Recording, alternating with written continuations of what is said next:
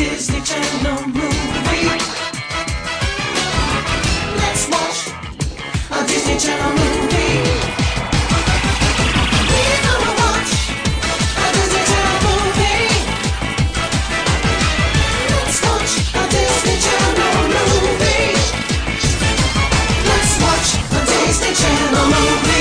Hey everybody, welcome to D Comedy, our rewatch review, whatever you want to call it, podcast. This month, your D commentators are me, Lucas, And me, Emma. and we have a brand new D commentator joining us today. It's Marissa, hi. woo! Hi there, Marissa. Thanks so much for joining us. Thank you. I am so incredibly honored. I'm so excited to have Marissa, just because I'm sick of talking to Luke. Okay, and Emma turns it into an insult. Of course she does. Um, but no, we're very excited to have Marissa with us today because she is our first uh, listener guest, and she's here today to talk to us about the Disney Channel classic that is Camp Rock. This movie is amazing. I am so glad there are other people in this world who have this appreciation. Thank God. Thank God. This is one of the best movies I've ever seen in my life. Like, I cannot Hey. tell you how much I loved this movie. hey, hey, can I tell you guys something? What, I thought it was okay. That was fine. Lucas? You know what? I have Marissa. You can see yourself out. We don't need your ass anymore. I know. Look, look. you have look. come to the wrong place. I understand. No, look. I look, I was I I was watching this movie and I realized that oh wait a minute I don't like this one a huge like it's not Lucas, the but, but what? it's not that great. I'm sorry. I mean it's good. It's but I just wasn't going crazy for it. And here's the thing, right? I remember I have crystal clear memories of being so excited for this movie to come mm-hmm. out. I remember me and Emma we went down to our we went to our neighbor's house because she was also excited. We went down in their basement on their big screen. We watched Camp Rock. We danced along to all the songs. it was amazing. It was a, one of my favorite Disney Channel memories. Before I watched this movie, I did not remember anything about it, pretty much. I remembered it starred Demi Lovato and the Jonas Brothers, almost knew nothing about the plot. And I, I kind of remembered why, because it doesn't, it, it didn't really leave, leave that big of an impact on me after I Lucas, watched it. just really quickly, fuck, and I cannot stress this enough off.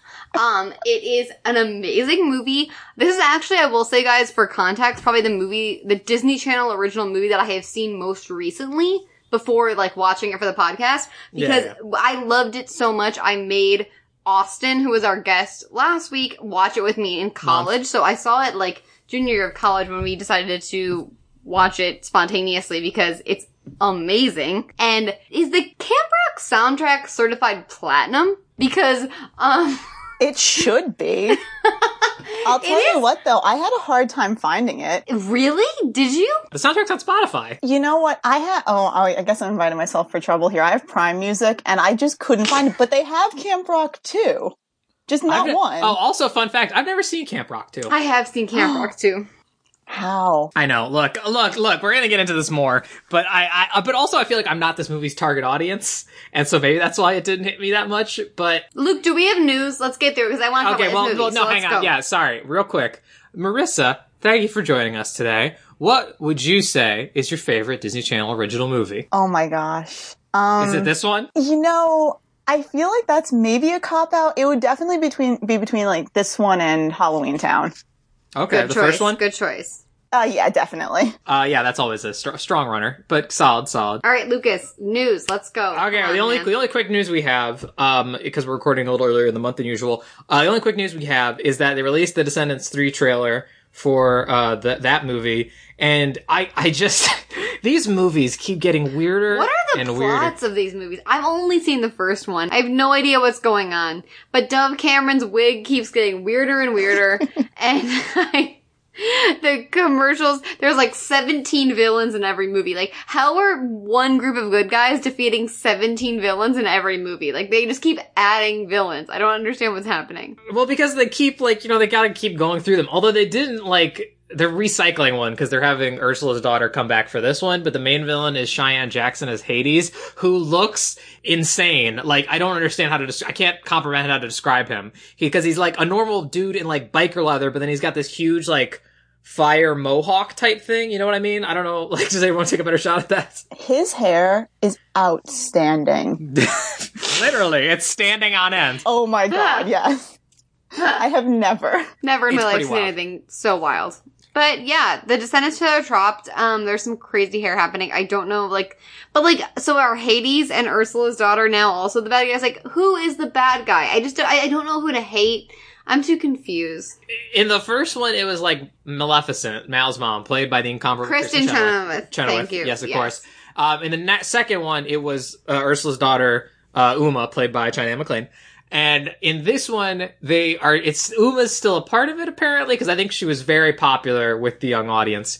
Um, and Cheyenne Jackson is Hades. There's also Dr. Facilier's daughter, Celia, I think is what they're calling her.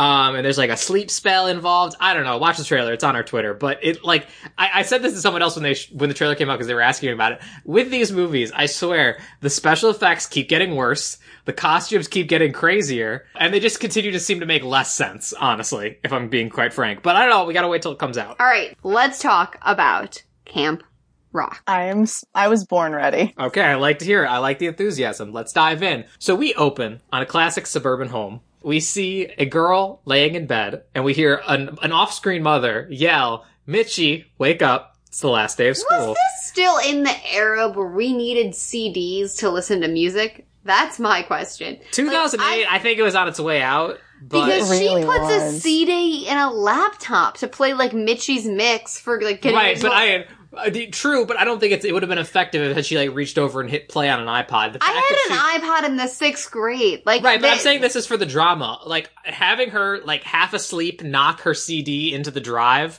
and then the music start up, and then her to dramatically flip her comforter down, so you see Demi Lovato laying there in all of her glory. I think was uh very good, very dramatic. Also, the it. other note I have really quickly is I couldn't remember until I watched the movie, obviously, but I was like, was this pre-gap or post-gap? For my listeners that are uninformed, Demi Lovato originally got her start on a Disney Channel like mini series that was in between episodes, much like a Mike Super Short show called As the Bell Rings. I forgot about that. Yeah. yes. And so she Oh. had, that's what she was on, and she had a massive gap tooth. And I couldn't remember if Cap, Camp Rock was pre or post gap tooth. And I am now, and I saw her face and I remembered that they actually had her close the gap to book Camp Rock. They were not going to book her Oh, without wow. the gap. And so she had her gap closed and that's how she booked Camp Rock. And this was like her first Disney Channel thing. Yes, because if I actually I was looking at the uh, posters and whatnot to see if we had a tagline this month, which we really don't. Um, and it says starring the Jonas Brothers and introducing Introducing Demi Lovato. Uh, Because I guess they were igno- ignoring that as the Bell Rings existed. Because now that she As got the gap, now that she got the gap in her teeth fixed, they're rebranding her as the all new Demi Lovato. But she uh, knocks her CD into the drive. We start playing a song as we do a classic getting ready for school montage. Did, did you guys realize, and like this is just such a weird niche thing, but like her entire room is purple. And then when she goes to school, she's in all purple and has like a purple backpack and only, like, it's like she only touches purple until she goes to Camp Rock. Well, I, what I what I actually wrote down, Emma, is that you and her have almost the same room aesthetic. Yes, I also had the purple room. Which is I- which was purple and white, and then like the desk and the guitar, which Emma does not know how to play the guitar. Everybody, Another interesting note with the credits is that I totally forgot about this movie, and I have seen this like in my twenties. I forgot where it's like they list everything and they go with Kevin Jonas and Nick Jonas. I forget that Nick and Kevin are barely in this Mhm, movie. I forgot I that said too. that too. It was so wild. It was literally like starring Joe Jonas, and then like the other two were 100% Right, an I- afterthought. They- Joe, it's Joe's vehicle. It's Joe's vehicle, and the other two are just like fucking dicking around for like two scenes. yeah, it was totally Mandela effect for me, where I was like, yeah, the Jonas Brothers are all there and they do the whole movie together. No, it's all pretty much primarily Joe Jonas. Although I will say, I am glad they squeezed them in at all because Kevin and Nick Jonas are possibly m- my favorite part of this But movie. you did notice that Kevin is a bad actor, right? They Oh, definitely. no. That's why. Oh, they yeah. Here, no, no. strong Here's arm what that. here's what I think happened, and I, I think no only Joe could act. Oh, oh, yes, but not that's not what I'm saying.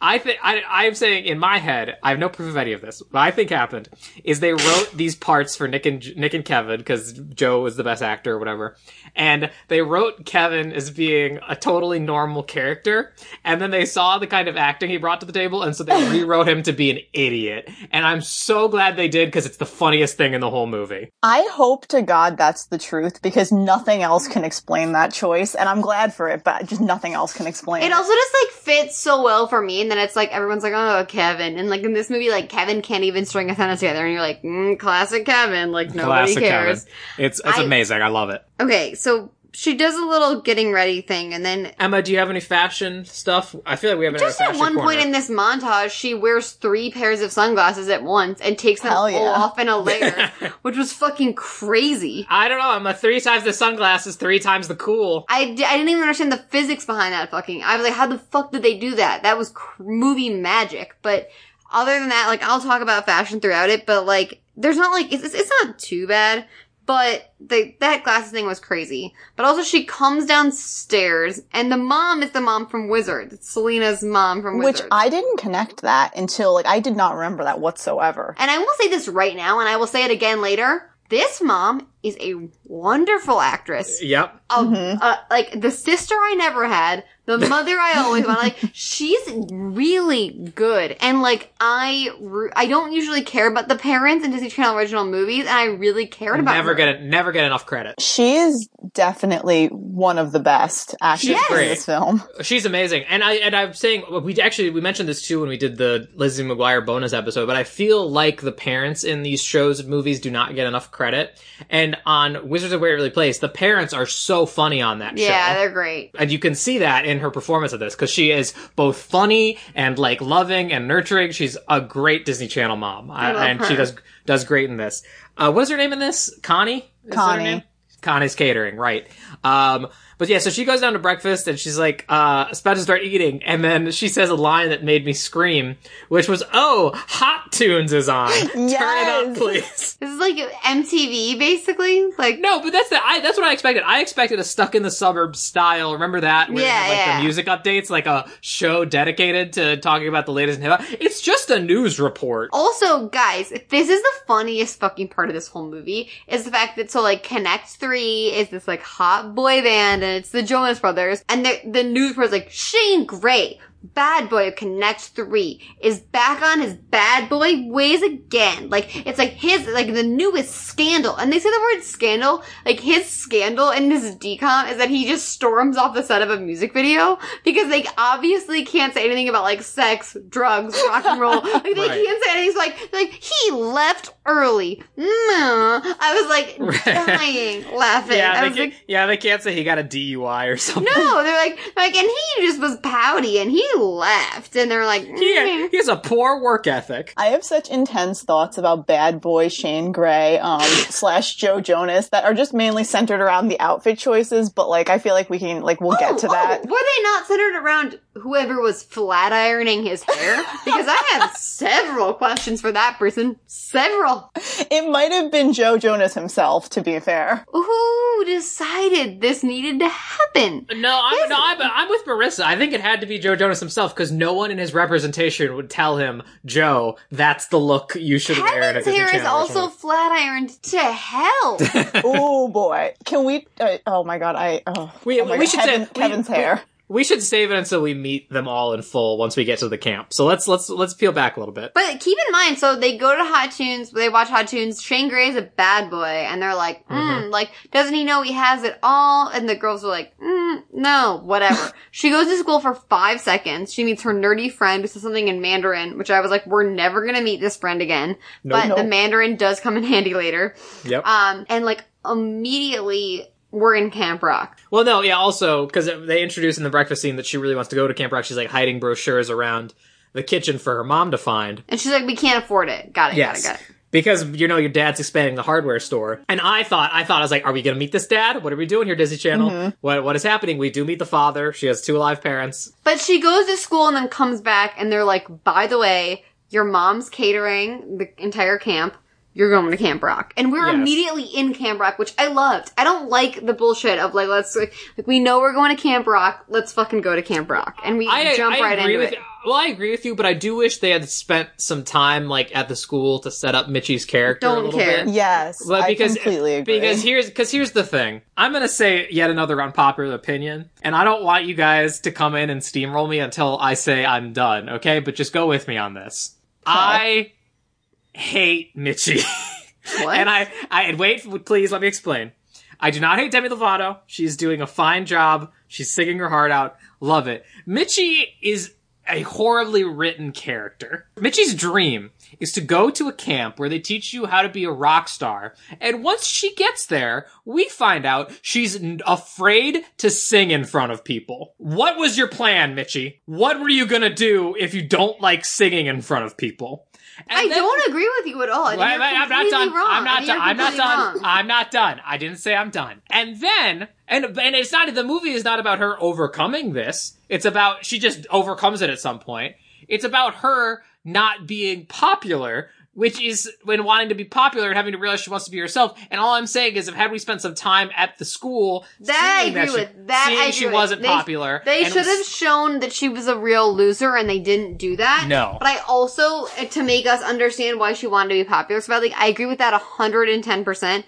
I don't agree with the other nonsense you're spouting about her needing, like, like she obviously, like she's a Camp Rock newbie. Everyone else has been there for years. Like she's nervous. I don't think that's weird. I have to kind of side with Lucas here a little bit. Not that I don't think it is the best You movie can just ever you can made. you can just say you agree with me on something. We don't have to agree on everything. Nobody I- wants to say that, Luke. You understand? That's embarrassing. No, but like I feel like there were definitely moments where I was like, she's not like, what is her motivation here? Like, it's not super well established, Yeah, but it all all kind of irons out. Like, I don't know. I feel that a little bit. Okay, I'll, I'll give you that. That it kind of by the end of it, you kind of buy into it. I do really want to iron out like what are the requirements for going to Camp Rock because some people just seem to be like amazing singers. Some people seem to only do like lights and audio, and some people just seem to like break dance. Like I, I like that has nothing to do with rock. Like like like what are the requirements for being at Camp Rock? Like do you Or what to does or what or what does Camp Rock teach? Do they just teach everything? Like they um, teach I like know that he teach hip hop dance because Joe Jonas taught a Yes, class in it, yes, Oh, and that was the wildest part of this fucking movie. But I, if by wildest you mean amazing, yes. But um, also, yeah, this, she gets the news that she's going to Camp Rock, freaks out, and then we're immediately there, like Emma said. Also, can we all talk about so Demi Lovato closed her gap, and me and my friend Molly, my best friend growing up, we used to have a thing called the Demi Lovato smile, which is like that like insane cracked out smile you have when like all your teeth show, and that's because of this movie. Like when Demi Lovato smiles in this movie, it's like. like you can see every single one of her fucking bicuspids. Like it's like her entire mouth opens so wide she could swallow the world. It's crazy. It's, I did notice that, but I didn't want to write anything down because I thought it sounded too mean, but thank you for going there, Emma. The only thing mean I wrote down about Demi, aside from the poor writing around her character, which I'm surprised you haven't called out, is what's going on with her bangs? Yo, I love her bangs. note. I love her bangs. You I like love- her bangs? They look I'm crazy a bang. to me. I, I, guys, this might lose me some fans. I'm pro bang. I love bangs on anyone. I think everyone should have bangs. I No, have I'm- bangs. I don't have a problem I- with bangs when they're done well, but they just look like they're These doing are a bad whack. job framing her face. I yeah, love this them. was a choice. I don't know about it. Well, anyway, we go to Camp Rock. We see people just randomly hip hop dancing. There's one guy uh, who we'll learn is named Andy, who just has drumsticks on him at all times. He's and is the just king going of around, this movie. Just, just going around hitting anything he can touch with his drumsticks. like, drumsticks. get your fucking drumsticks off the bus. Like, you didn't pay for that bus. Like, why are they drumming on a bus? Because they have to let the audience know that he's a drummer, Emma. That's the only way they can do it if he carries drumsticks all the time. Haven't you watched any movie ever before? Um, we also see there's a huge, like, limo right behind the bus, and I was like, oh, what's gonna be in there? I thought it was gonna be the Jonas Brothers. I It's thought it was gonna be Jonas It's Tess Tyler. Yeah, let's talk about Tess Tyler because okay, Mitchie pulls up and then they see a blonde, very thin girl get out Oh, of the. very thin? You mean 15 fucking oh. pounds? this Holy woman? gee. Oh my god. Thank you, Marissa. Can we talk about how thin she is? I actually had a note about how thin she is, not here, but later at the campfire jam. The fact that Disney would ever let this woman on television is irresponsible. Like, I, it is irresponsible. No young woman should ever see this woman. Like, I, she is 15 pounds. When soaking she wet. dances, it literally looks like her body parts are like detaching. I have a note on that specifically. It's like three twigs swaying in the wind and like in somehow in unison, but not really. It's crazy they let that on television. And I am Yes. disappointed in Disney Channel. Like, no. And they also like, guys, like, this is the last time we'll talk about it because like, people have their own things, but like, they make multiple comments about her not eating carbs and like not eating food and like, This was in the Lizzie McGuire movie too, and it's like Yeah. They think it's a make con- like weird dieting comments about her and I'm like, she's 15 pounds. You should never have this on a children's programming network. Like, it's crazy they allowed that back then. Yeah, because I, well, I, well, I think that's just become, uh, not become, I think that was at the time a very, like, rich girl thing for them to put into a movie or TV show that, like, oh, I don't eat carbs, or like, oh, carbs before 10 a.m. But, Ugh. Luke, do you understand And- what I'm saying? That it's so irresponsible to have like a 15 pound girl being like, I don't eat carbs. Like that's fucked up, and no kid should watch that. Right, that's what I'm saying. Is that like I think they put that on like rich girls because they thought it made them sound snooty, but then when you also have them be incredibly, almost in- unhealthily looking thin, it really paints a bad picture. I will say one thing to get us off of the dark subject. I love the name Tess Tyler. And so Well, of course you do. Of Of course you do. It's, it's our last name, Emma. Which I was a little offended that they gave our last name to the snotty, stuck-up rich girl And rival. she's also a great. I love her in this. She's a great villain. She's great. well, I wish she was written a little better, like most things in this movie. But but uh, this we're gonna on. actress is laying it down. She's laying she is. down. She's doing again. Actors are doing the best they can with what. they're Also, given. she gets out of the limo for Camp Rock, and they literally, did anyone else notice this? They have like a leaf blower on her face. Like the amount of wind Yes. yes.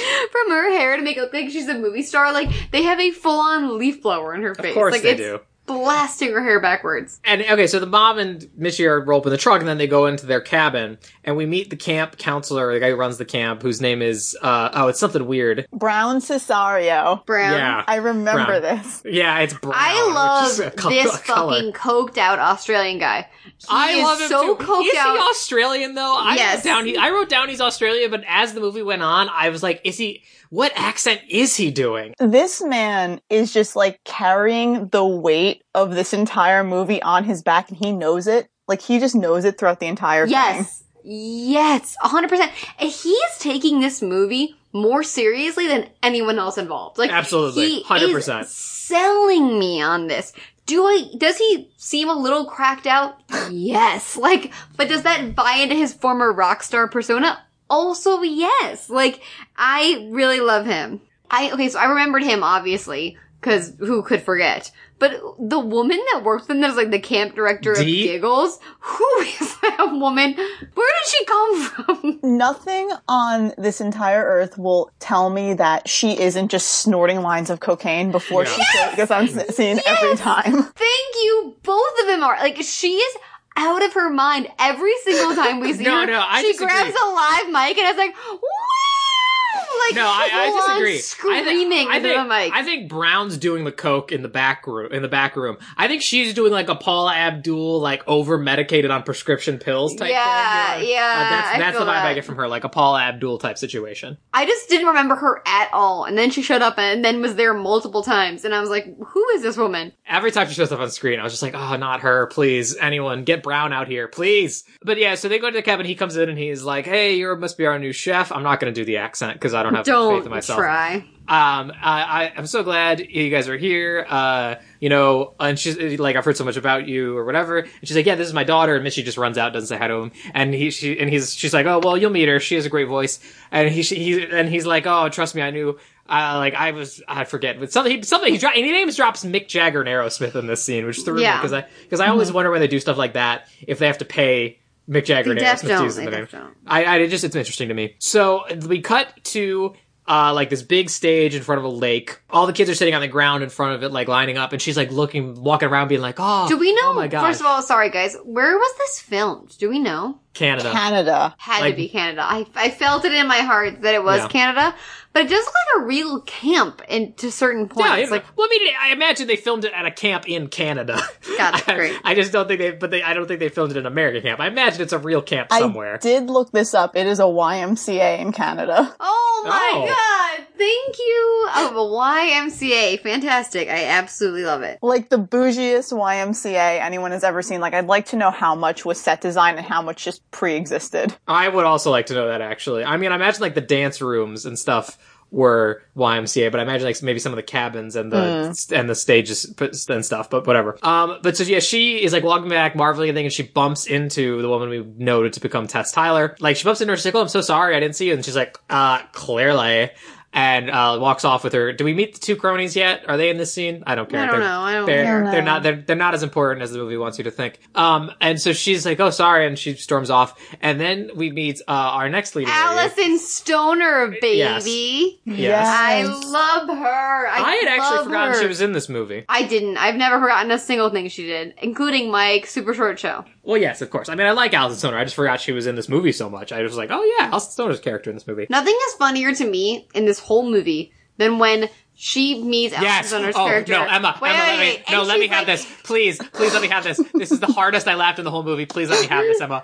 She she walks up. Alyson like, oh, that's just Tess Tyler. You know, she's a mean girl, whatever. And she's like, oh wow, I love her mom's music because her mom's like a pop star. And Yeah. she's like, oh, by the way, I'm Caitlyn, soon to be world famous producer. And then she goes to her laptop, which she has sitting there, types like three keys, and they just play like some video game beeps and boops over it, just like, and it's the funniest thing in the whole goddamn she movie. keyboard smashes a laptop and it's like, and then Yeah. all of a sudden out of the laptop comes like marimba music. We Yeah, put on like, on like, like dun dun dun dun dun dun dun, and I was like, oh, obviously super famous music producer. That's in her future. No, it just it didn't sound like anything. It didn't sound like any kind of music. Like they definitely just told Alyson Stoner just hits a couple keys on the keyboard and we'll play something over it in post. And what they decided on it was not music. It was just nonsense. And I started dying laughing. Can I just like would this be an appropriate time to just make a comment on her her outfit choices? Yes, yes. Please let's talk about Oh it. What's happening? My God. I can't even pretend that this wasn't my dream aesthetic when I was in like the midst of 2006. But looking back on it, oh my God, the multiple shirts. She's always in two shirts, like stacked incredibly on top of each other, with some sort of insane statement earring and like neon blue eyeliner. I'm not sure what that was doing for her character, but it's in every scene. Every single one. Like, I wish I could be the person who designed her outfits because, like, A, real. Like, A, I remember this, but B, why? But it's also like okay, so like uh, in this is you know back in the day, guys, when we were young, used to Oh, do this Lord. thing. It was like cami and then like Abercrombie shirt over the cami. Tess Tyler does that a little bit. You see it on her cronies. This is not like a like, like like a neutral cami and then like the Abercrombie shirt over it. This is like Alyson Stoner is wearing like two insanely different, vibrant, clashing shirts at the same time. One will be a tank, one is a shirt, and she wears them over one another, and then like wears an insane like dangly earring. An outstanding choice made by An all. outstanding choice. A brave choice. A brave choice. Luke, I don't Shut listen up, talk about what, nothing what? for 20 minutes. Shut up. the people care about this. Oh, speaking of like style, let's slide right into the fact that so after this, we meet Alyson Stoner. She's a producer. Her and Demi connect. We're gonna go into an, another limo, which is gonna have Connect 3 in it, which is the Jonas Brothers. Wait, no, no, no. Don't, don't skip over the fact that that annoying lady comes up and she's trying to give this announcement and We these talked two, about her. No, but then the two guys who we know, who we learned to be known as the Hasta La Vista crew show up and they just start like rapping in the middle of her announcement. These two just, guys, okay, keep in mind, I don't know their names. That's fine. uh, These two guys have so much screen time to do nothing. nothing. Did you guys notice that? They're Yeah, in I- every scene and they say and do nothing. I think I th- honestly I think we, we we've gotten this feeling in a couple movies before. I think a lot of this movie was left on the cutting room floor. Yes! Yes, I feel like their definitely. entire story was left on the cutting room because floor. they're they're like with Alyson Stoner, uh, Mitchie, and the other girl Lola, I think is her name. Um, they're like with them in every in like whenever they interact. They're like at the lunch table in the background, talking to them a little bit, maybe getting a couple lines. We do not learn their names until the last ten minutes of the movie, and it's uh Barron and what is the other one? Sander, or I think are their two names. And then Andy's the guy that plays the drums. other decoms, like they'll have those people, and then they're good for like comedic relief. They don't even use them to do that. They're not like du- like not one of them's like saying like dumb shit to like for a laugh. Like they're just always there, and they don't do anything no, they do not do anything until the last ten minutes of the movie, and even then they just except for dance. They do dance. Right, they- they- that- they dance. That's- they're that's about it. shaking it. But yeah, she's giving the announcement that like, all right, everybody get excited for Final Jam. That's going to happen at the end of the week. Anyway, now we cut into the limo, and uh, we see Joe straightening Jonas. Kevin Jonas's hair. His hair would probably be like a normal length for a man, curly, but they straighten it to the fact that Kevin Jonas is rocking like a shoulder length Rachel from Friends. Like his hair is so straightened. He's also wearing a large scarf in a way that I've only seen Oprah wear scarves. Like I, I, I like this was not hot in this era. Like I, I know this to be true. Like this is not something we were all lusting after. I'm so confused. I don't think, I mean, I looked this up just to get an idea of it. He was 20 in this movie. And just imagine being in that, like, mind palace. You're 20 and surrounded It by. bums me out, man. It bums me out. We as a nation have put Kevin Jonas through a lot, and I think we need to apologize to didn't him. deserve this. He didn't deserve this. I will say, full disclosure, I mean, not right now. I'm 26. I'm fully over it. But the, the, taking back in time to be, Nick Jonas, so cute. So cute. I understand why we were all culturally obsessed with him. I, I think Nick get Jonas it. looks like 12 years old here, though. He looks Marissa, so young. yeah, he looks so young. Were you a Joe or a Nick girl? We all know that you were somebody was you were always one. And Oh, no, yeah. And it was never was a Kevin. Kevin. It was never was Kevin. never Kevin. It was never Kevin. So- Were you a Joe or a Nick? I was a Joe girl, and let me establish the fact that when I was watching this movie, when they came onto the screen, or onto the, onto the, yeah, onto the screen, I screamed. Um, all the feelings came flooding back. And I'm now re, like, my love for Joe Jonas has been reignited. I was also a Joe girl, so I'm glad that we're of the same the same mindset because I don't have to berate you for being wrong in your Oh, opinion. no. But I was also a Joe girl, and like, and I do think that Joe girls were like the more like confident dynamic of the women. So we're on the right side of history with this.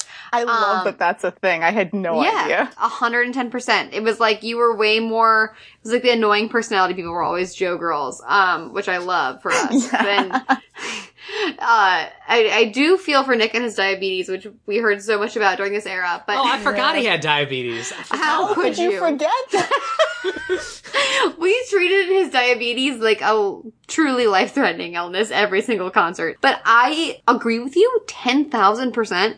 I make fun of the Jonas Brothers on a daily basis now. When they like came out in this movie, I was like, I lost my breath for a second. Just like looking at, like, I, it took me back to some place where like I was obsessed with them. I was in love with Joe and I was not okay. I was 100% like, like I was like losing my breath. Absolutely same. Keep in mind, guys, for context, Joe looks like shit in this movie. He looks like absolute garbage. Like his hair is straightened with, into a bob. Like he looks, his face is 75% eyebrow. The other thing I want to bring up really quickly before we move on is that like they're on this Uber or limo. It's a limo. Uber- They didn't have an Uber in 2008. That was okay, way ahead of its time. But they're on this limo and they're like, "You gotta go, man. You like the label's pissed at you because you're a bad boy for showing he's off set." So they're going into this thing, and then they say this insane line, which is like, "Oh, you know, like we were just campers a few years ago, and like that's where Connect Three connected. Like we met here." Are they pretending these people aren't related? They all fucking look so visibly related. Why would you not just make them brothers? That is such a weird choice by the screenwriter. I It was is, like, yeah, I that is the dumbest thing I've ever heard. Just It- make them brothers. I think it's so much easier. I don't think they're brothers. No, yeah. My favorite line in this limo is yeah. So they give the whole exposition that he's got to do this for the uh, the record label and for the press. That he's like you know going back to his roots, teaching the kids, whatever. And then he's like, I don't want to do it, obviously. And they're like, Well, you have to. And then Kevin says, Oh, also, could you make me like a birdhouse or something? And this becomes the only good joke in the whole movie, in my opinion. The fact that Kevin consistently brings up how much he wants a birdhouse, and the fact that he does not get it by the end of the film hurt me physically. They don't pay off that joke at all. They No. don't, but they they keep bringing it up, and it makes me laugh every time. And Kevin's delivery of it is amazing, but then they do not pay it off. It's all the man wants, and they can't just give him this one thing. Like, hasn't No. Kevin suffered enough? They put him in a fucking scarf poncho. Give him this. Everybody, I imagine. So the Jonas Brothers are back now. Obviously, um, I imagine they're doing going to start doing tours and stuff soon. Everybody, it is everyone's duty as an American and as a fan of the Jonas Brothers to give Kevin Jonas a birdhouse when you see him at one of these concerts because he deserves it. or just give him a break. Just give him a break. Just give him a break, or just say him a I'm sorry. You've been through so much, sir. He's I endured think- so much. Th- thank you for your service. Um, and then they also reveal that Brown is his uncle. How Um, are these people related? Yeah, why How? isn't he Australian then? What? I'm How? so glad you said that because I thought it was me. no, no, it doesn't make any sense. The Jonas Brothers are so clearly from New Jersey. Like so visibly New Jersey. Oh, we are proud of that.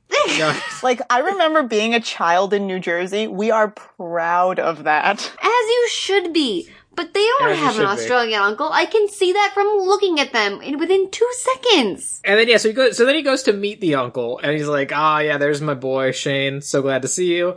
And he's just you know pissed about this whole situation. He's very mean. But then we cut to the opening night jam. Right? Is Okay, that keep in mind, guys, there's like 16 jams, and none of them are like really able. no? That like, no, everything is jam. There's the opening night jam, the pajama jam, the final jam, obviously. The then- final jam, the the- campfire and jam. Campfire jam. That's the fourth one. Everything is jam, and I love it. Oh no, sorry. Before it, I think before the. Oh no. First we see her and the mom in the kitchen. She's helping her prepare food because that's This is part where of it. she hears the song. Yes, I, I almost skipped like the most oh, important part of the movie. yes. he hears her play it. Right, because she's helping her mom in the kitchen, and then she's because she has to do that as part of the deal to let her go here. And then she's like, "Go set up at the in the dining hall." She goes to set up, and there's a piano in there, and she plays a couple like notes and sings her "This is real, this is me, this is exactly where I'm supposed to be" song. And uh, we don't hear the full thing until later, but it's a great Keep song. in mind, this song is fucking amazing. It is. It's a great song. Oh, yeah. Even this acoustic piano version, I was like, chills. Full on chills. This is real. This is me. Like, I was all in. But as he's walking away from his uncle or whatever, he gets like mobbed by all the kids because they all know, you know, Shane Gray, international pop stars here, and they start chasing him. And he just like ducks under a bush and somehow evades all of them. Like they know they spent like they're terrible at looking for him. And he's also kind of terrible at hiding because he's not hiding behind that bush very well. But uh, and he hears her play and he's just like, huh, wow. And this is gonna become a major story point. But he doesn't have any like look of like wonder on his face. Like, wow, that's like that that sound. It's incredible. Well, we also like that. abandoned this for a few. S- Yes, hours. that's another problem I have with this movie. Is I But remember keep in mind, really quickly, the- I just, I do want to say really quickly, because I was talking, but fine. No, I don't care. You're anti, and I don't care about I'm not anti. I just have some. I just have some challenging opinions. I and do the fact you want to silence me really quickly, and I'm I've right. thought this before I watched this again for this podcast. I've always thought this is that like much like my least favorite movie in the world, Avatar by James Cameron. I hate Avatar, and if you follow me on Twitter, you will know that like I am on a full campaign against Avatar. Avatar is just Pocahontas with blue people. They they just com- steal the complete plot of Pocahontas. This movie is basically plus if you oh, I forgot about the mom storyline, but it's the Little Mermaid. That's that's what this is. Like it is Wait. I, he hears is. a song by someone and she's lying and putting on a fake thing. It is the Little Mermaid I disagree. in a Rock setting. I disagree. I, In I what way am I wrong? bec- I'm because right. because I had that note too that I remembered this movie as being Disney Channel original movie Little Mermaid, where the whole thing is about Joe Jonas trying to find this one girl with like the perfect voice for whatever reason. It's never really given a reason why he wants to find her in the movie. It's just because like he thinks she sounds good, I guess. It's that's not the main plot because this, uh, but it, it's there. So I will give you the fact there's a little, there's a drop of Little Mermaid, but you know what? There's a much bigger drop of goddamn Mean Girls. This movie has so much Mean Girls in it. It's crazy. In what way? When have you seen Mean Girls in the past 10 years? I I- have me- both of those notes. Like Yes, literally that's what I'm saying because those because it's both. It's the Little Mermaid plot, guy trying to find the girl, whatever, and it's also Mean Girls, where the main character, admittedly, it's not the same thing where she's trying to like. But it's the- the- also, the- it's not the- just the, the- guy trying to find the girl, it's the fact that she's lying and making a fake thing, and that's what's actually preventing her from, like, being, like, that's the same thing as Little Mermaid, where, like, she actually can't get with him because she's trying to be a human, like, she's trying to be rich and famous, but she's not. You, you know what I'm I saying? no, that is not what happens to the Little Mermaid. I don't know what you're talking about. It's mean. No, it's Mean Girls because she has to suck up to the super popular girl and realize that who she is as a person. Admittedly, there's not the whole plot where she's trying to like overthrow the Mean Girl or do something to her like the Janis, but she has her like real true friends that she like shoves aside to be like popular and she has Okay, to go on a journey of self-discovery. It's freaking Mean Girls more than Little Mermaid. So, we go to the opening night jam. Lola is also a character that was on the cutting room floor. I Yes, forgot about this woman completely. definitely. We meet Lola. She performs a song, and like we learn that her uh, she's very talented because her mom is on Broadway. And then Caitlyn says like, "Yeah, but that doesn't matter to any of the kids here. They all care about the bling." And I was like, "Is Broadway not good enough for these kids?" Also, also, do you not get like I didn't get that vibe from any character except from Te- except for Tess. Yes, like no yes. one Right, else yeah. cares. No, everyone else is really chill. It seems like I mean, it's so weird, but it's one of those things the movie's telling and not showing, where they're just like, "Oh, everybody here is very intimidating to Mitchie because you know she's just the cook's daughter and she comes from a nothing background," and so they're telling her that like people are going to look down on her, but we really don't see that ever in the movie. Except when she starts, when her whole lie revealed plot happens, then everyone hates her because obviously. And so, yeah, Lola does her whole song. They have that interaction that freaks Mitchie out, and then Tess The song comes also in. has nothing to do with what's going on, which I thought was interesting. It's like- like the song is nothing. It's not a plot thing. Like Well, no, I mean, you bring up a good point that we should reference is that this is a musical, but it's not a traditional musical. We've talked about that. that's what I'm difference trying to say. Yeah, right. It's like the songs don't serve a narrative purpose. Most And they're of the and they're actually performing the songs in the universe. It's not like in High School Musical or Zombies where they just like do an aside and are like, and now I'm singing about my feelings. It's like, all right, I'm gonna get up on stage. I'm gonna sing this song I wrote. Um, but Tess comes up and uh, she like. Uh, Mitchie introduces herself. She's like, "Oh, I love your mom so much," and she's like, "Yeah, of course you do," because she's T.J. Tyler. And uh, she's like, "Who's your like? Who are you related to?"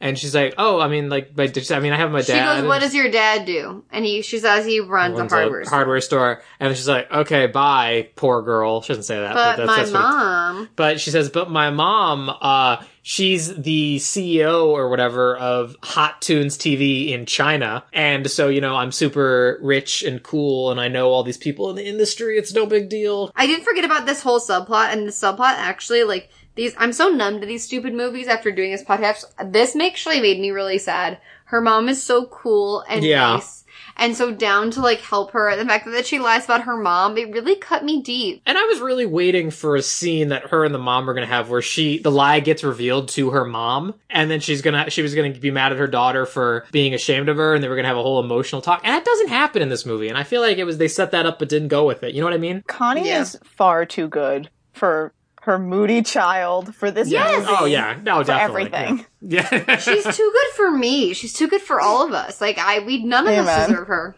Amen. Um, and then so they're like, "Oh, hey, awesome! You should come sit with us." Or then they do they immediately invite her into the cabin? I don't remember. Yes, almost Oh, yeah. immediately. Yes, and she's like, "Oh, we have a spare bed in our cabin. You should come stay with us." She's like, "Oh, wow, that'd be great." And she abandons Alyson Stoner, which is a sin that equates death in my book. You never abandon Alyson Stoner. She has been nothing but nice to you, and you just throw her on the wayside like a piece of trash. How dare you? Jumping to, as you were saying, your funniest part of the movie was the Alyson Stoner marimba music. My favorite part of this movie that made me laugh incessantly was the fact, so they go back to their cabin, and Tess Tyler is holding a poster of her own mother, Yep. seemingly from Tiger Beat magazine, and calling her mother on the phone. And to which she's blown off and we learned that like her, she's like, her mom doesn't pay attention to her and that's like her whole like villain origin story.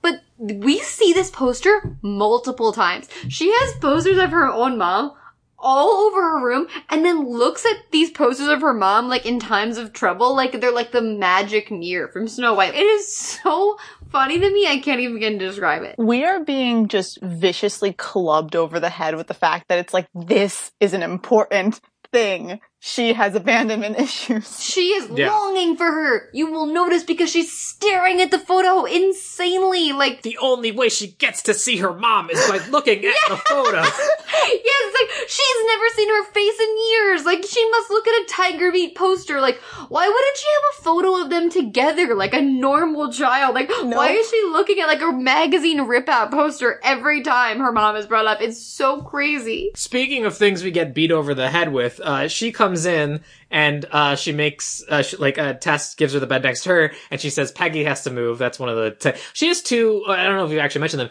She has two sidekicks, two Mean Girl sidekicks, Peggy and Ella. Ella. Peggy and Ella. And they are both largely uh, uninteresting and unimportant, which I was disappointed by. They feel so less on the cutting room floor, so left on the until the Yeah. final jam. You're like, why did we not hear anything from them? But uh but so then she's also like, "Oh hey, that's a cool charm bracelet, Tessa." And she's like, "Oh yes, my mom has a charm every time she wins a Grammy." And it's got, you know, a bunch of like music notes on it. And guys, audience, that's going to become important later. So so keep that in the back of your head. Um and again just beating it over the head that she's, you know, rich and successful and Well, also randomly they ask her because Demi Lovato has like one tiny duffel bag of clothes. And they're like, "How are all your clothes in there?" And she's like, "Oh, I got rid of most of my clothes." something comes out like where she got something and she's like, oh, it's from, and she uses the Mandarin that her high school friend said to her in the first scene. And she's like, it means happy summer.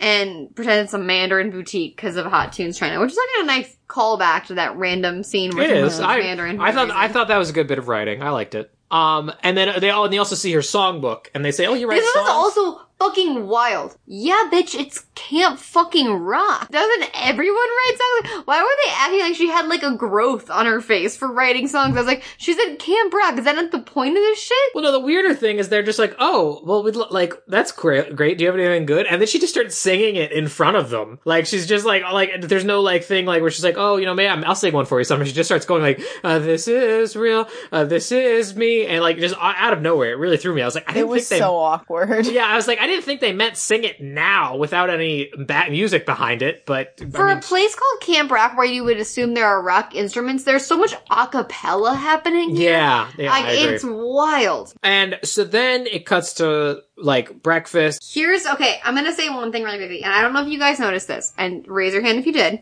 Didn't notice this until I saw this movie this time. How insane the lunchroom set design of this movie is. There is a massive fruit salad housed inside a drum. I did not. No, the, the only thing the only thing I noticed that made me scream was the soda dispensing trumpet. trumpet? yes, yes. Guys, that's not even it. At a certain point, they serve cookies out of a guitar case. Like, every single food display is somehow incorporated into an instrument, and it is fucking insane. It's I, I like love the- that though. It's I know, I, great. I absolutely love it that I never noticed it until this point, and whoever did the set design deserves a, lo- a raise. It's incredible. And you know who that could be attributed to?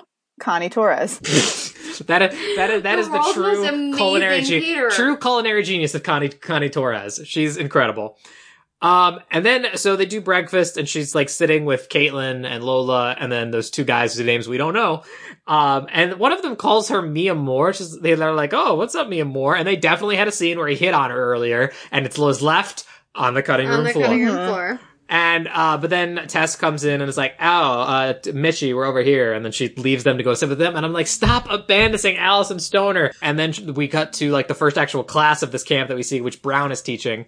And uh, he's like, "All right, who wants to come up and sing?" And Mitchie doesn't raise her hand because, as I said, she has stage fright at this point. But everyone else raises their hand because they're all right? like, Because they're all you know jazzed. But Brown picks her because she doesn't want to sing because he's a professional educator and he knows how to bring out the best in his students. God damn it! She sings a little bit of "This Is Real, This Is Me," and then everyone in the class is like, "Whoa, she's really good!" And then he's like, "Oh, was that an original? That was really good. Was a good job." And then we see this this like look on Tessa's face of just like, Ugh, competition, dun dun dun. Also, this is the, this class is the first time that you fucking realize that Tess Tyler has no rhythm because they're all like clapping in the beginning, and Tess cannot even clap to the beat. I'm like, then that's a sign of what's to come. Where like she cannot dance without looking like three disassociated twigs like waving in the wind. Like it's so bad. Um, but like Peggy and Elle are like, "Oh my gosh, that was so good," blah blah blah blah blah. And then uh, Tessa's like, "You know what? Uh, we should totally all perform together at Final Jam." Because she's like, "You'll be a great background singer," and we like never let people into our group. And then she's like, "Oh, well, I kind of wanted to sing solo," and she's like, "Oh, well, that's ambitious, singing solo at your first Final Jam." Wow, you're brave. And then she's like, "Oh no, no, no, you're right. I, I, I think it'll be fun if we all do a number together." And she's like, "Awesome, great, wow." And then uh, we see Brown waking Shane up by dumping water on his head. Nothing is funnier than this scene to me, and this is all we have to talk about it, is that like Shane's like a lazy entitled pop boy and like he won't wake up to go to his classes and teach them whatever. There's a vase of flowers next to his bed. The flowers are so visibly fake. Yes. like they are they are plastic. They got them out of a magician's sleeve. Literally, they are visibly plastic. Brown takes the flowers out, and dumps the water on his face, and like they do the whole like, "Ooh, like what are you doing?" And he's like, "I'm just waking you up. You got to go to uh, class." And then on the way out, in a hilarious line, Brown's like, "Can you put some water back in those flowers? They look a little dry. They're plastic. like, why would you even draw attention to those plastic flowers that you fucking visibly pulled out and we saw that were fake? Like, it is so crazy that that was a line. Like, I was like, I was like, why would you draw attention to your fake fucking flowers? I think it's around this point where he like kind of like marches Shane up to the classroom and there's this beautiful line where Shane's like, in my world it is all about me. And Brown being just the sass queen that we all need is just like, well, this is my world or Yes. something like that. It was Yeah, no, amazing. he like puts his arm around him and is like, "Well, look around. We're in my world." And I was like, "Damn, Brown hitting him hard. I love it." Um, well, also, um, I think it's maybe a little bit before that is uh Shane comes Shane comes into the kitchen uh to complain about the fact that His food allergies are not being honored. Yes, which is a legitimate concern, but he's being a bit of a jerk about it. But Mitchie is, of course, nervous about getting caught in the kitchens, especially by this pop star that she likes. Also, her room had posters of Connect 3 everywhere, so you know she's a big fan. But she was like fucking dragging him when he was in, in for that scandal that wasn't really a scandal. She was like, he has everything. He doesn't even know. I don't. I couldn't tell if she was super into him or not. She's weird. Um, and then so she comes, he comes in and she's like hiding under a table and puts a cooking hat on and then just takes some flour and just throws it in her face like a, like Mrs. Doubtfire pretty much, which I, I, I, I know for a fact in my heart of hearts they played in the trailer all the time. Yes. Which is like her Yes. like being like, oh, uh, coming up over the table with a face full of flour. And then he's like yelling. that and also that and also you're going to Camp Rock when the Oh, parents yeah, say yeah, that. I remember, course. and she goes ah and screams. That's Yes. from the trailer. Definitely. To be fair, I would also throw flour in my face at like the prospect of being confronted by Joe Jonas, but that might just be a me thing. To me and Mitchie.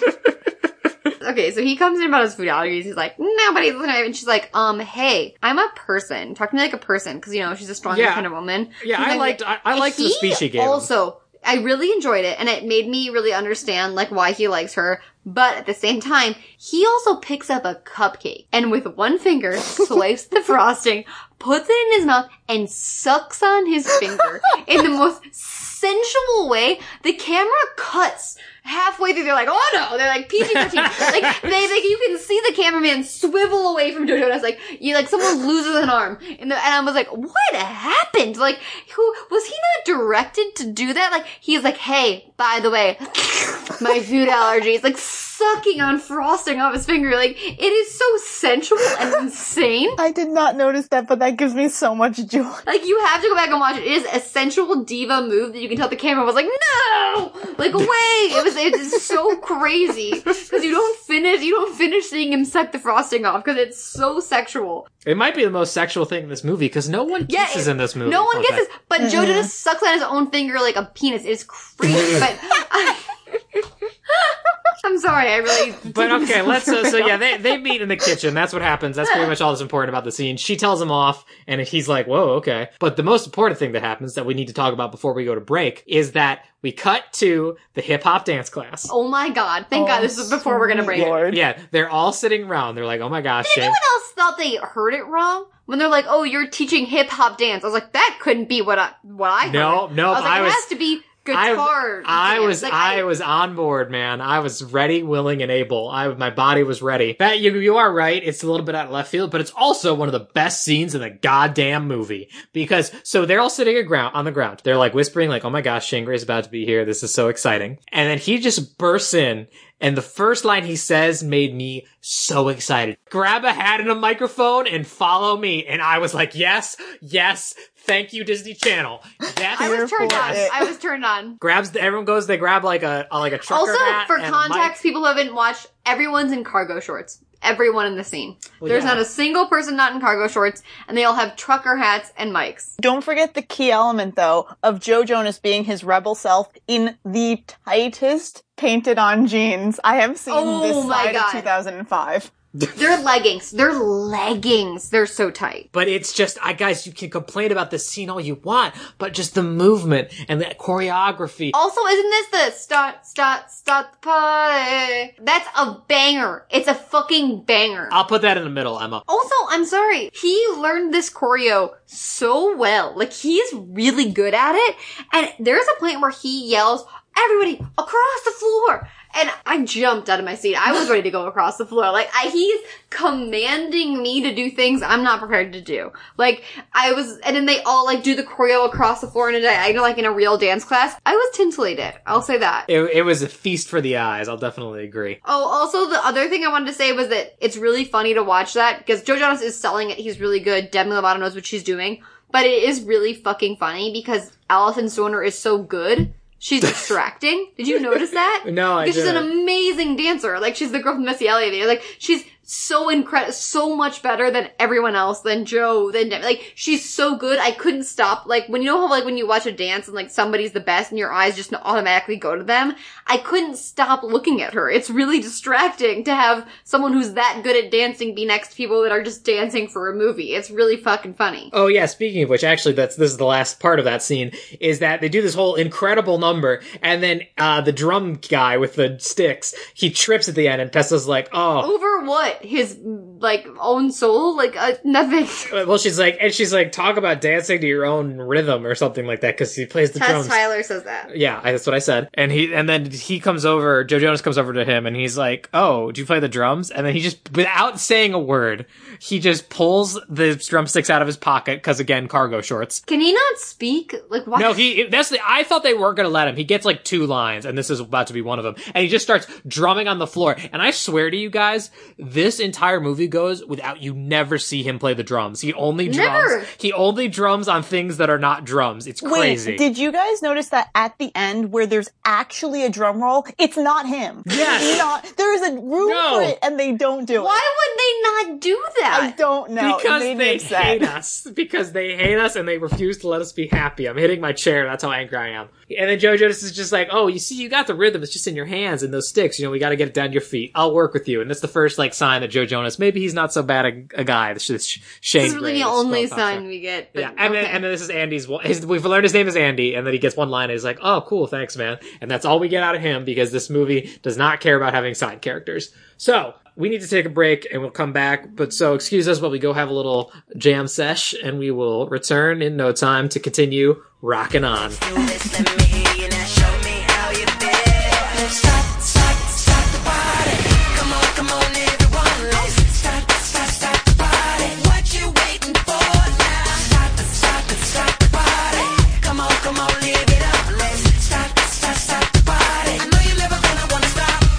Okay, so uh, actually, before the campfire jam, uh, there's a small scene where they're eating, and then the mom comes up, and Mitchie has to like deflect the truth that you know it's her uh, mom. Also, but what's also weird here is this is also something we've talked a lot about how this movie, a lot of this movie was left on the cutting room floor.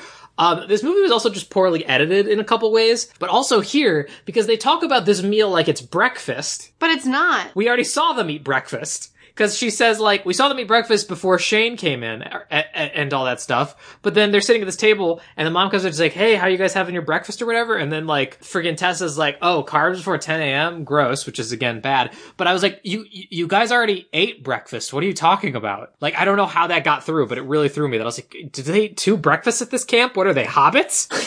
Um, but so they have that scene and she deflects that the cook is her mom by saying she's like a celebrity chef or something like that. Like a chef for celebrities, not the celebrity chef. Uh, but then we go to the campfire jam, which isn't One of many important- jams. One of the four jams, which isn't too important other than we see Tessa perform and she, I forget. Which is an iconic Tess Tyler song, which is like, I'm too cool to Yes, know you. yeah. Oh yeah, this song, please know that in my daily life, it will pop into my head and get stuck in my head. And I, like, this has been a thing since the first time I saw this movie. It follows me and haunts me and I love it and hate it so much. It's also like a classic villain song where it's like so blatant, like, we get it, you're popular. He has like a lemonade mouth with Mudslide Crush, where they just had the songs that were like, "Don't you wish you were us?" like the, that kind of thing. The only thing important about the song, otherwise, is that we see that we see uh, Shane watching her perform, and then we have uh, Mitchie and Peggy and Ella doing the background, and they just look so stupid. In the best outfits in the world. Okay, I have, I have several comments about these outfits. Well, hang on, let me finish mine. And it's not, ju- well, it's not just the outfits. The outfits are insane, like, and a lot of the performing outfits are in this film. But it's just like, so she has, you have Tess who's performing, she has like all these backup dancers, and then they're just, they're just like off to the side on like the absolute farthest corner of the stage from the audience, and they're just like huddled around one mic, just being like, too cool, and then just standing down. Like, they, they don't do anything else. And I know that's what background singers do, but the fact they're all sharing one mic, huddled around it, like away from like the star, it made me laugh really hard. Um, and then also, um, we see cut into Mitchie a bunch, and she like, you know, seems uneasy where she's like, oh, I don't want to be doing this. This was a horrible mistake. Uh, what were you gonna say, um? Um, first of all, the dresses they're wearing is like a full sequin dress with also like with a shiny legging on top. And this dress doesn't look good on anyone over 10 pounds. Um, which is why Tess Tyler is rocking it and everyone else looks terrible. And that they put those poor girls in a full sequin dress is a actual crime. Other thing was, I was really dis- concerned by the choreography of the Too Cool number because she's so skinny and she has that really skinny arm. It's just The like shoulder. bone. And it's all shoulder choreography. Oh and she's gosh. bouncing it in my face. And I was like, get it away. You're gonna, someone's gonna lose an eye. Like it was, it, the shoulder was all in my face and it made me so uncomfortable. Like she was popping her shoulder in and out of a socket. to the point where like I was watching this, I rewound it multiple times to try and replicate that motion. It is impossible. It's literally impossible. I'm doing it right now. You guys can't see me, but I'm trying it. I don't think I can do it either, especially on that beat. Well, I think it's because you need to need to weigh ten pounds soaking wet, like we said. Yeah, Like, I guess. only someone with her bone structure can pull it off. It was incredible. That was just something else. And oh, okay, so the song ends, and they all go off the stage, and like Caitlyn like catches Mitchie and is like, "So, how is it singing back up, huh?" And she just like runs away because she doesn't want to admit that it sucks. So then I think it cuts to Shane sitting by the lake strumming his guitar, right? Yeah, I and I, this I is- blacked out all these scenes. if I think it was that one, and that's like their first actual interaction. Like Yes, we're like yes. midway through the movie, or oh, I may Right, so, uh, something like that. But yeah, Shane's sitting by the lake, playing his guitar, singing a little song, and Mitchie's like hiding behind a tree, and he like catches Caesar behind the corner of his eye and is like, "Oh, can't I have like one No, guys, his rage, this is something that I want to bring up later also, like, his weird rage, Joe Jonas' rage, where he's like, can a guy get some peace? It's like, oh my god, sir, who hurt you? Like, why are you screaming at young women? Like, Don't it, forget, he's fi- he's three edgy. That that's the whole thing. I forgot. He's a bad boy. He's the bad boy of pop, and like I, he at random points will just jump into like this weird moment of rage. You're like, oh, oh, god, it's not warranted, but I guess all right. And this is also where I noted that his face is fifty percent eyebrow. Like his eyebrows are so large. This is a recurring thing for Joe Jonas that society just has. We've all addressed, but nothing's been done. Yeah, we've never caught up to what's happening here. Um, this was a weird time for him, and that's okay. Yeah, it's fine. I think he's come around now. I think he's doing all right. Um, but yeah, like so he's playing this guitar and like Pit gets at, mad at her, and then she's like, "Sorry, I, I don't know." And I want to point something out. She does not introduce herself in this scene. She never says, "Hi, I'm Mitchie" or anything. They're gonna become like friends, romantic partners in a couple more scenes over the course of this movie. She also never tells him her mom's the president of Hot Tunes TV China. Yeah, that's the other thing, and Yes. we'll talk about that later. he just uh, all of a sudden knows it via osmosis, I guess via like camp gossip, but like she never like Yeah, that's a, that that's a thing. Yeah, Fine, we'll talk about it here. Part of the reason he likes her is because he thinks that she's like so real or something like that. And but at the end, when her course, you know, her lie is revealed, he's like, "You were just pretending to be the Hot Tunes daughter so you could get close to Shane Gray." I get it. And I was like.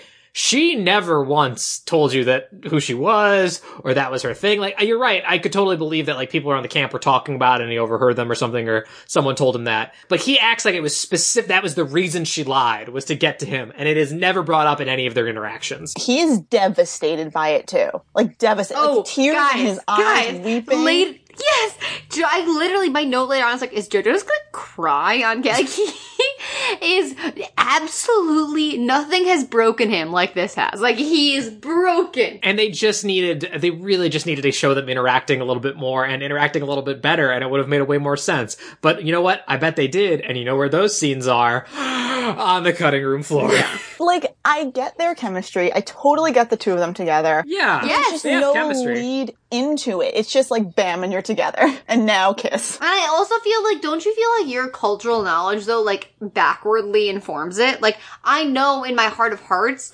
because of interviews that happened in 2017, that like they were doing blow and making out with each other on tour buses at this point. So like we know, like I, I get Demi and Joe together. You know what I mean? Like it's like you it's need we to know- have that knowledge like, to watch this movie. like, like that cultural knowledge, knowing them being like, oh yeah, we did a ton of drugs and we're just like boning across the country. Um, like him and Miley, Nick and Miley Cyrus and her and Joe. And so it's like, I know that and it's backwards informing me that like me buying them as a couple, but they don't really do a great job of setting it up. I do agree that. right no that's a good way to put it they have chemistry but they don't the, the writing just isn't there to make Yes, this work yes. um but like yeah so she tells him that he likes the she likes the song he was playing it sounds different from most of his other stuff and then he's like yeah well the record company doesn't let me play this kind of song because they don't think it'll sell This is fucking hilarious. Also because what he plays that is supposed to be so different is just pop. It's just cookie cutter Yeah. pop. And he's like, they only want cookie cutter pop. And then he's like, got you, I just wanna play my music. I was like, that is also pop. Like, I was like, you're not like you're doing a ballad. Like it's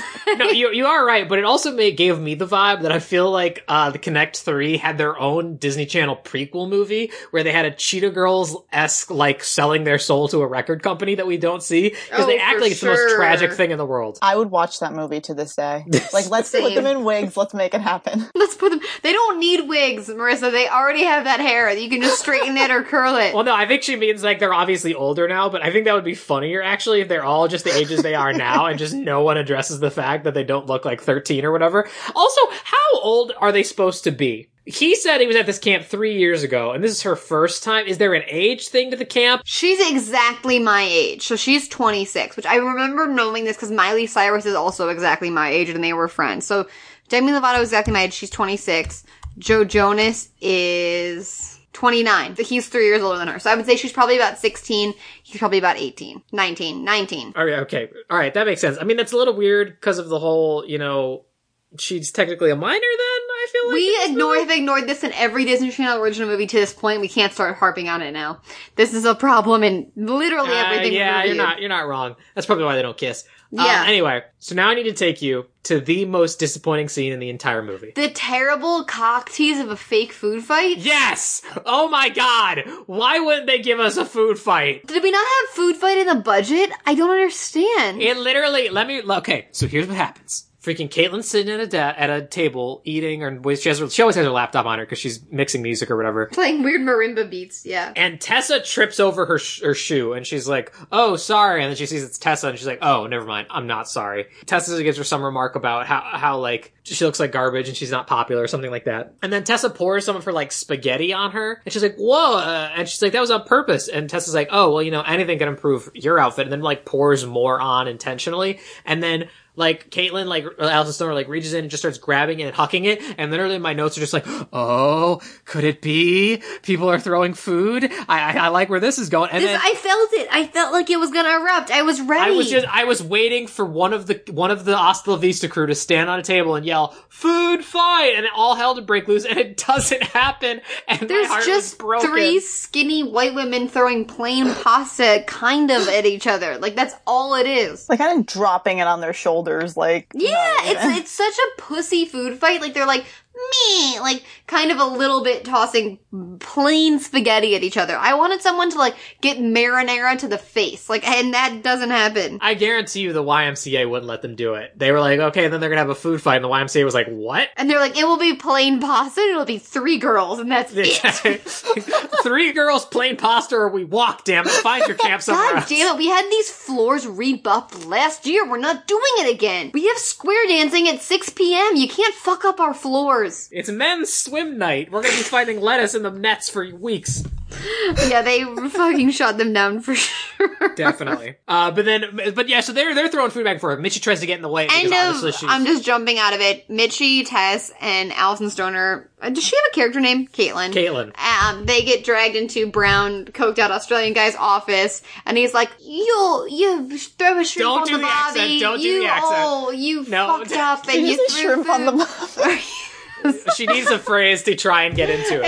yeah, it's like you threw a shrimp on the barbie and you, you know, you messed up, and who threw No, the food Emma, first? Emma, Emma, please This is beautiful. I avoided doing it because I feel like I narrowly escaped get- get- getting yelled at for doing the Irish accent last month. I I'm fully prepared for the lines. abuse I'll get for this. So he yells at them and is like, "Who threw food first? Technically, it was Caitlyn because Tess accidentally dropped the food or whatever. And basically, Accidentally, in quotes. basically, yeah, basically what happens is Caitlyn's now put on kitchen duty as punishment, which womp womp hijinks. Mitchie's on kitchen Right. duty, but no one can know because her mom's a cook. And also, Mitchie doesn't defend Caitlyn, and that's kind of a weird like moment Right. she's like, "Fuck you." Well, no, it's not even that. So this scene is weird because he does not ask Mitchie anything. Mitchie No. is not a part of anything. I don't understand why he she's even there. I thought this was leading to a scene where she was going to have to choose, where she was going to have to be like, oh, well, you know, Caitlyn, you know, got it jumped on her, but she did start it or something like that. Like she was going to have to defend one and not the other and fully commit. But she's just kind of there, and then just Caitlyn just gets mad at her and leaves. And I was like, so what was the point of Mitch even being there? I mean, it, it happened a little bit, like a little tiny bit, but it came to nothing. Like there was, Right. like you kind of expect, oh, she'll side with one of them. Nope, nothing. That's what I'm saying. Yeah, yeah. And it's okay. So then it cuts to Mitchie carrying a box of tortilla chips uh, down by the docks, and she runs into Shane again. And he's like, "Hey, do you have a second? I want to run something by you." And she's like, "Oh yeah, sure." And then it cuts to this super romantic scene. They're like at a low, small, low hanging dock with like some trees over them, and Shane's just sitting there and he's playing, starts playing a song for her, and like the wind, you know, is blowing their hair back and forth. And I was like, this scene exclusively exists for girls like Marissa, I presume at And time. I and, me, and I am thankful. Thank you for your service, Disney Channel. The only time they do me one better is that, and and by me I mean me at the age this was appropriate. Um, when he's shirtless later on, and I said, God, "Thank yes. you, execs. Thank you, execs, giving the Wait, people what they want." Let, let me just throw this out there about this song. If this could be my first dance song, Oh! if if this were allowed, Marissa, a hundred percent. My notes here are first of all, this song is beautiful. This song is beautiful, and I and I love "This Is Me," and this song ends up fusing with "This Is Me" in like a weird "Star Is Born" perfect duet that they never practice. Oh, Um, that's 100%. happened in this movie too. And with these two songs, they fuse together.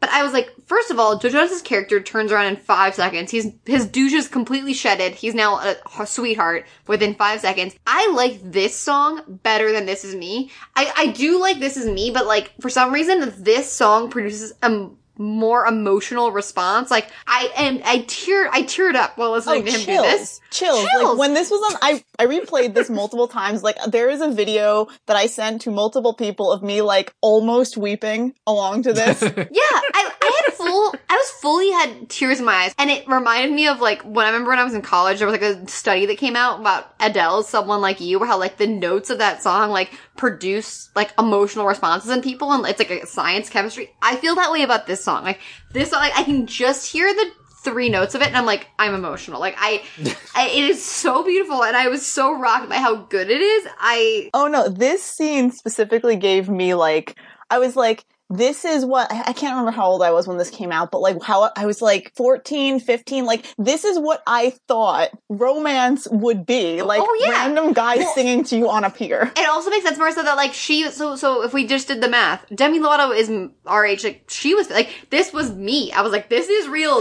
this is me. Why is nobody trying to find me? Like, I, I, I, I was, I, That's what I noticed in this scene actually, is that if you look at the way they shoot it, it's so the back, Demi's back is to the camera, and I said they absolutely did that so little girls could put their yes, face right I, there. and I I, was there. I was there. I was, he was singing to me. Um, I don't understand what's wrong with that. I think but it's, no, well, here's what's wrong with that. That's what we were saying. Is that like this scene feels like it's like a grand romantic gesture. Like he's gonna about to tell her he loves her or something. Like he's opening his soul. They've had like one conversation I in the don't last care. scene, At this and point, they didn't learn each other's don't names. Care. And also don't care. And also, like at this point, I remember being like, "Ha ha ha, Joe Jonas looks so stupid. Look at his stupid straightened hair. Like what a fucking idiot." And I saw three chords of this song, and I was like, "I'm all in." I forgot. I was like, "I was like, ah, you are the gift to this earth. You are the voice. You are the reason Oh, that I'm speaking, singing." spe- speaking of him being the voice, this is another thing. So this is not, as we said, a musical type musical. They're just supposed to be literally performing the songs in the context of the movie. But something weird they do, starting with this song, I feel like, is like they either like auto tune people, so you uh, like obviously have post. Yes. And then- Oh, and then do he- they auto tune people? Tess Tyler is so auto tuned in every single song. She's like a fucking robot. I thought I was watching Chappie. Like it's No, like yeah. she is. The hell do you know about Chappie? That was the weirdest thing I've ever heard you say. like she is so auto tuned. She sounds robotic. So, did- so did you look at did you look at Tess, Tess Tyler and say that's Chappie? Is that what? That's Chappie. But uh, but no, yeah, that during the campfire jam I noticed too. But also here, Joe Jonas starts providing his own background vocals Yes! as he's singing the song. Oh yeah, you're so right. He opens his mouth and like five people come out. it's incredible. But but so he asked her like, so what do you think? And like clearly she's like trembling with uh, I- affection for wet this man. as a paper towel in All right, I didn't. All rainstorm. right, I didn't want to. I didn't want to She say. has Emma. to be. I I'm sorry. I was thinking for all women there. Who wouldn't be? It's fucking 2008. It's Joe Jonas. She's soaking. Like, She's come on. open for business. Let's leave it at that. She's but so, only human. Come on. but so instead of jumping his bones there and then, like any woman would have, She Um, she does not represent all women in that scene because anyone else, anyone else. Yeah. It's the most unrealistic thing about this movie. But so she, he's like, "What do you think?" And she's like, "Oh wow, it's great. I'm seriously, I never lie." And I said, "Mitchie, all you've done this entire film is lie." But continue. Good point. But she's like, "Oh wow, that's amazing. I'm having such a spiritual connected moment f with you. Oh, but also I need to head back. You know, I was in the middle of something." And Taco like, night, "Oh, baby. It's Yeah, it's Taco, taco night. Tuesday. And he's like, "Oh, going back to the kitchen." And she's like, "What? What do you mean?" And he's like, "Yeah, you know, you got to get those chips." And he's she's like, "Oh, yeah." So he doesn't like know she's in the kitchen, but she was worried that her cover was blown. But so then she goes back to the kitchen and delivers the tortilla chips that she had, and we see Caitlyn come in, and like uh, the mom's like showing her how to help out or something like that, and then she comes around the corner, sees her, and tries to like hide her face, but she ends up slipping on a mock bucket and getting literally her entire body This soaking wet. fall would have killed a man. It is It's very legendary. ridiculous. Demi It's- Lovato accidentally puts her foot into like a water bucket and slides like 15 feet at 60 miles per hour across the kitchen and like chips go She, flying. she should have gotten whiplash. She should have got a concussion at least. If her speed of falling in love with Joe Jonas wasn't enough to give her whiplash, this would this is it. This is it. This is what gets her. Yeah, very true. Point is, Caitlyn sees her and she's like, "Oh my god, you're just the cook's daughter. You're not, you know, a rich, super hot tune star or whatever." Also, by the way, they, I, I had the subtitles on for some of this, and hot tunes they spell it in the subtitles with an S. I believe in my heart of hearts it's spelled with a Z in real life, and no one can take that from me. Go with God. But she's like, "Okay, freaking, this is crazy. You're a liar. Ha ha ha ha ha. I'm gonna tell everybody. Ha ha ha ha. You suck because you abandoned me. I'm goddamn Alyson Stoner. I'm better than you." And she's like, "Please, you don't understand. I was just nervous. I didn't want to be popular." And then she's like, "I don't care. I'm still gonna call you out because you've been nothing but mean to me when I've been nothing but nice to you." And then she says, "Well, what? You're not that much better with your like, I don't care about anything attitude." And I was like, "She does not When, have was, that." when was that ever established for a It's character? not at all. No, sh- she clearly cares, especially about you, because she's v- helped you so, so much in this movie. Like, I don't understand what you're talking about. But then the mom comes in and breaks the fight up. Well, she doesn't, like, break it up intentionally, but she gets Demi some new clothes or whatever. But then, so then it cuts into dinner, and they have, as Emma said, tacos out of guitar case. They have a whole taco bar type situation. It's very good. And, uh, Tessa is holding what I presume to be, uh, yet another copy of Tiger Beat magazine and and a uh like a write up on Shane and being like, "Oh, Shane like loves this and blah blah blah blah." But now and so now we're going to try and like me for to get me in good with Shane. So everybody for the jam tonight, need you all to wear a green hoodie and white shorts. Green is Shane's favorite color. This is the also the whatever jam. It's the pajama jam, the best named jam. The best name Yeah, jam, right? the best named jam. And uh, then I, does anything else happen in that scene? Because I think we just cut right no, to it. fucking go to the pajama jam. Let's go, Yes, baby. pajama jam. What's weird is Mitchie happens to have this out very specific outfit when I they noted noticed she doesn't. that too. What yeah, in the world? they they said she didn't have She a lot has of like clothes. four shirts, and they make fun Yeah. of her for being poor and having four shirts. Also, this movie again, we'll touch on this later, but like they do a lot of making fun of people to their face for just like being poor, which is wild to me. Mm-hmm. Like again, much like like when you always say Disney Channel, like the kids are meaner than they were in real. Like kids are mean, but like no one, I don't remember anyone being like, "Nah, you're poor." Like, like that was like it's usually like they like frame that as like being like weird. Like they truly just like hate poor people in this movie, which is like a wild stance to take, but. Right. Okay. So the pajama jam is it's inside. It's basically in a bunk where like there's kids all like over the floor. a on the- tiny. I was like, Yeah, where it's the very small. on this set? yeah. Well, you could tell this took place during the adult swim at the YMCA, so they couldn't give them the whole room. um, so they had to sh- shove them in the side hall. definitely during bingo night, and they had they, they, they everything else was busy. They had to do Right, this. right. But so it's everybody's like crammed in. They've got like bunks and couches and everyone's in their pajamas. And so Caitlyn goes up to start performing. And so we see her at this table and she has her laptop set up and it's like, oh, that's what she does. She's like a DJ. She like mixes music with her computer and stuff like that. That's not what she does. She like Marimba plays music again. Yeah, she plays like the keyboards. And I Oh. was like, how is this a music producer thing? Are you saying A, she does the B- keyboards? Because what I was gonna say was she just plays the Super Mario Brothers theme. Because that's all this is. Pretty much. She does just like weird, like plink, plink, plink, plink songs. And I was like, what is this music? Why? What is going on? I honestly, I had this thought that like somehow the music that they had that she played, Disney has lost the license to it over the years. And they've replaced it with the Super Mario song. Yeah, and they had to put in this weird music. So like we were watching like the re-release on DisneyChannel.com or something where that music taken out. That's literally a thought I had for a minute. That would make more sense than yeah. whatever is currently being played. You know what also super doesn't make sense? The outfit, which is a pink leopard t-shirt over a long sleeve pink under long sleeve shirt. Tough to Which is something that hard to watch. Speaking of outfits, so they all show up, the three sidekicks, and by three of them, I mean Mitchie too, show up in the outfit they talked about, the exact same one. Like, it's a, not even like a, the same various colors, same exact outfit. And then freaking, uh, Tessa comes in and wearing like this Her flowing name green is dress. Tess. Get it I thought right? Tess, I thought Tess was a shortened version. I thought it was Tess. Tessa. Tess. Okay, Her excuse me. legal, her legal godly name. Tessa. her Christian name.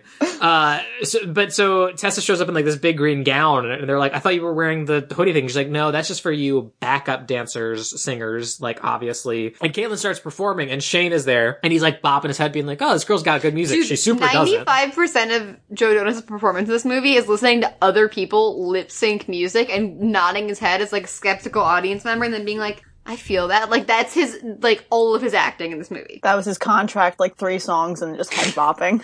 yeah, but like at first being skeptical, but then slowly, Slowly like but it. surely. Yeah. Mm-hmm. Uh, but so uh, Tessa sees that. Tess, Tess. Damn it. They, they never call her Tessa. Excuse Isn't this me. Other movie. What was the other movie where you could not get that woman's name right? Motocross Andrea. Yes. oh my god. when you called her Andrea and her name was Andrea Tess Tyler. Yeah, I- I never it, call her. Tessa. excuse me, whatever.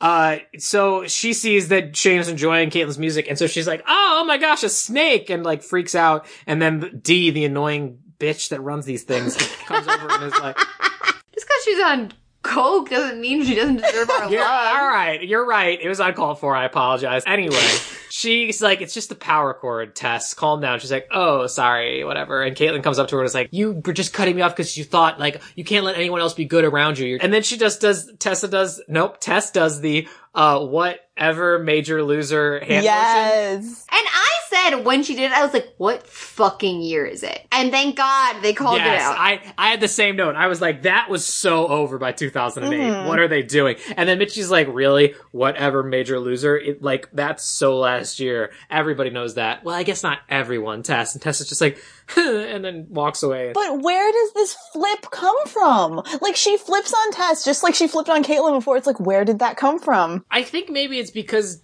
t- Caitlyn knows her secret now and is being cool about it, maybe? Oh, that makes sense. I sense. would say. I don't know. yeah, I, I, I guess. It is kind of weird. And I I think it's either in this scene or maybe a little bit later or after the pajama jam. Yeah, I think it's after the pajama jam is that we see them talking and Caitlyn tells her that like, listen, the reason I hate Tess so much is because I was you.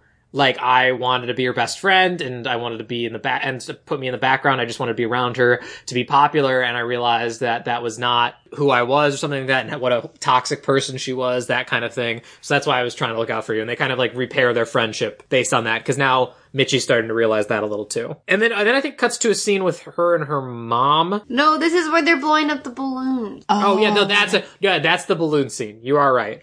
That and is I the balloon said, scene. because I wrote down, they're so cute together. Be friends. Now kiss. Like, I just want them to be friends. Like, they, uh, I, this movie makes you, teases you so hard with her and Alyson Stoner being friends. I'm like, you just be friends. Like, it's so frustrating to a certain point. Listen, we have found out in recent years that Alyson Stoner is gay. Bisexual, yes. Wait, bisexual? I thought she was gay. Any, in any Yeah, whatever. Case, it, I would not hate a plot line in this movie where the reason she was, was so helpful to Mitchie is because she was secretly in love with her. Oh, would I would love that. for them to hook up. I would absolutely love absolutely, that. But I was. I was so invested in like them just finally getting along. I was like, stop fighting, stop fighting this feeling. We can't fight this feeling any longer. You're both such, such, such powerful women. You need to come together. Exactly. Um, yeah, they have the balloon. That's the balloon blowing up scene. You are right. Then they have the scene of her and the mom talking and being like, uh, oh, because the mom met her friends and she did wasn't super into it. She's like, I saw I was yeah I was talking to yeah I, I like it was nice to meet Peggy and Ella, but they don't really seem like you, you know? Like they, uh, they don't really seem your type of person. And she's like, what does that mean? It's like, well, I mean, you have like friends back at home, like that aren't like that. And she's like, I have one, which is the girl we met in the beginning, Who we never see again, and we don't even know her name. Sierra. But the point is, is that she's like, well, yeah, but like, I just wanted to be popular, and like these girls are popular, and it really makes me feel great because I just felt so invisible back home. Which again, as we talked about up front,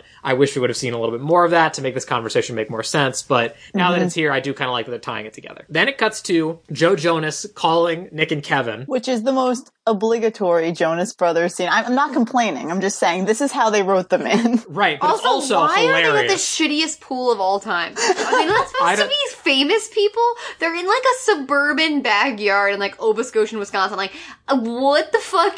Could they like? Are they just still at the Y? Could they not get a better scene for this? I they should be at like a mansion. Like I, it was. So I don't. wild I do me. not know or care because this is the funniest scene in the movie, in my opinion, where he calls them and then they're like, "Hey, bro, how's it going?" And Kevin goes, "How's my birdhouse going?" And I was like, "Oh, that joke coming back, very funny."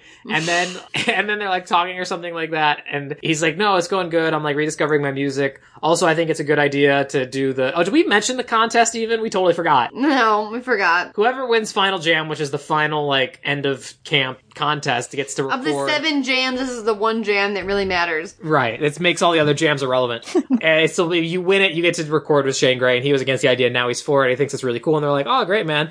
Glad Because to he hear thinks it." he's gonna fucking record with his dream girl, but he Right. doesn't know her. And then there's also Hey, Can I just talk about the fact that the Jonas Brothers? I'm just gonna jump into this right now, really quickly, because it's the next my next note as well. Next scene, we see him hold up.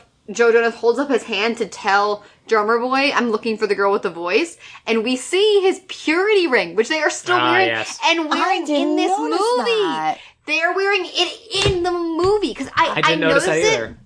as a 26 year old and now just like i now like notice like a sad thing that happens when you get older guys is you notice wedding rings and i thought it was so i was like i was like he has a, a ring on his wedding finger. It's his left hand you see him. But then i realized oh my god that's the fucking purity ring. And they didn't even take them off to film this movie. He's wearing it in the movie. I, I I think I think that was in their contracts that anything I, they do for Disney will they not take, take off the purity ring. Like the YMCA gets to write in a few things, but the Jonas Brothers will not take off the fucking purity ring. And That's that's that's why they had that's why they could have that super romantic scene between him and Mitchie because he had the purity ring on, so we knew nothing know was going to happen. But also, wait, hang on, let's uh, just real quick. And I feel like because we should address this, that this movie, while we while we were saying it introduces Demi Lovato, this was like kind of both the launching point for the Jonas Brothers too, because they had music at this point, but after this movie is when they got their TV show, and I feel like that's kind of why they have scenes like this because this this cell phone call is almost like a vaudeville comedy act, like how quick they are. always with like just with the who's on first. They're also like I will agree.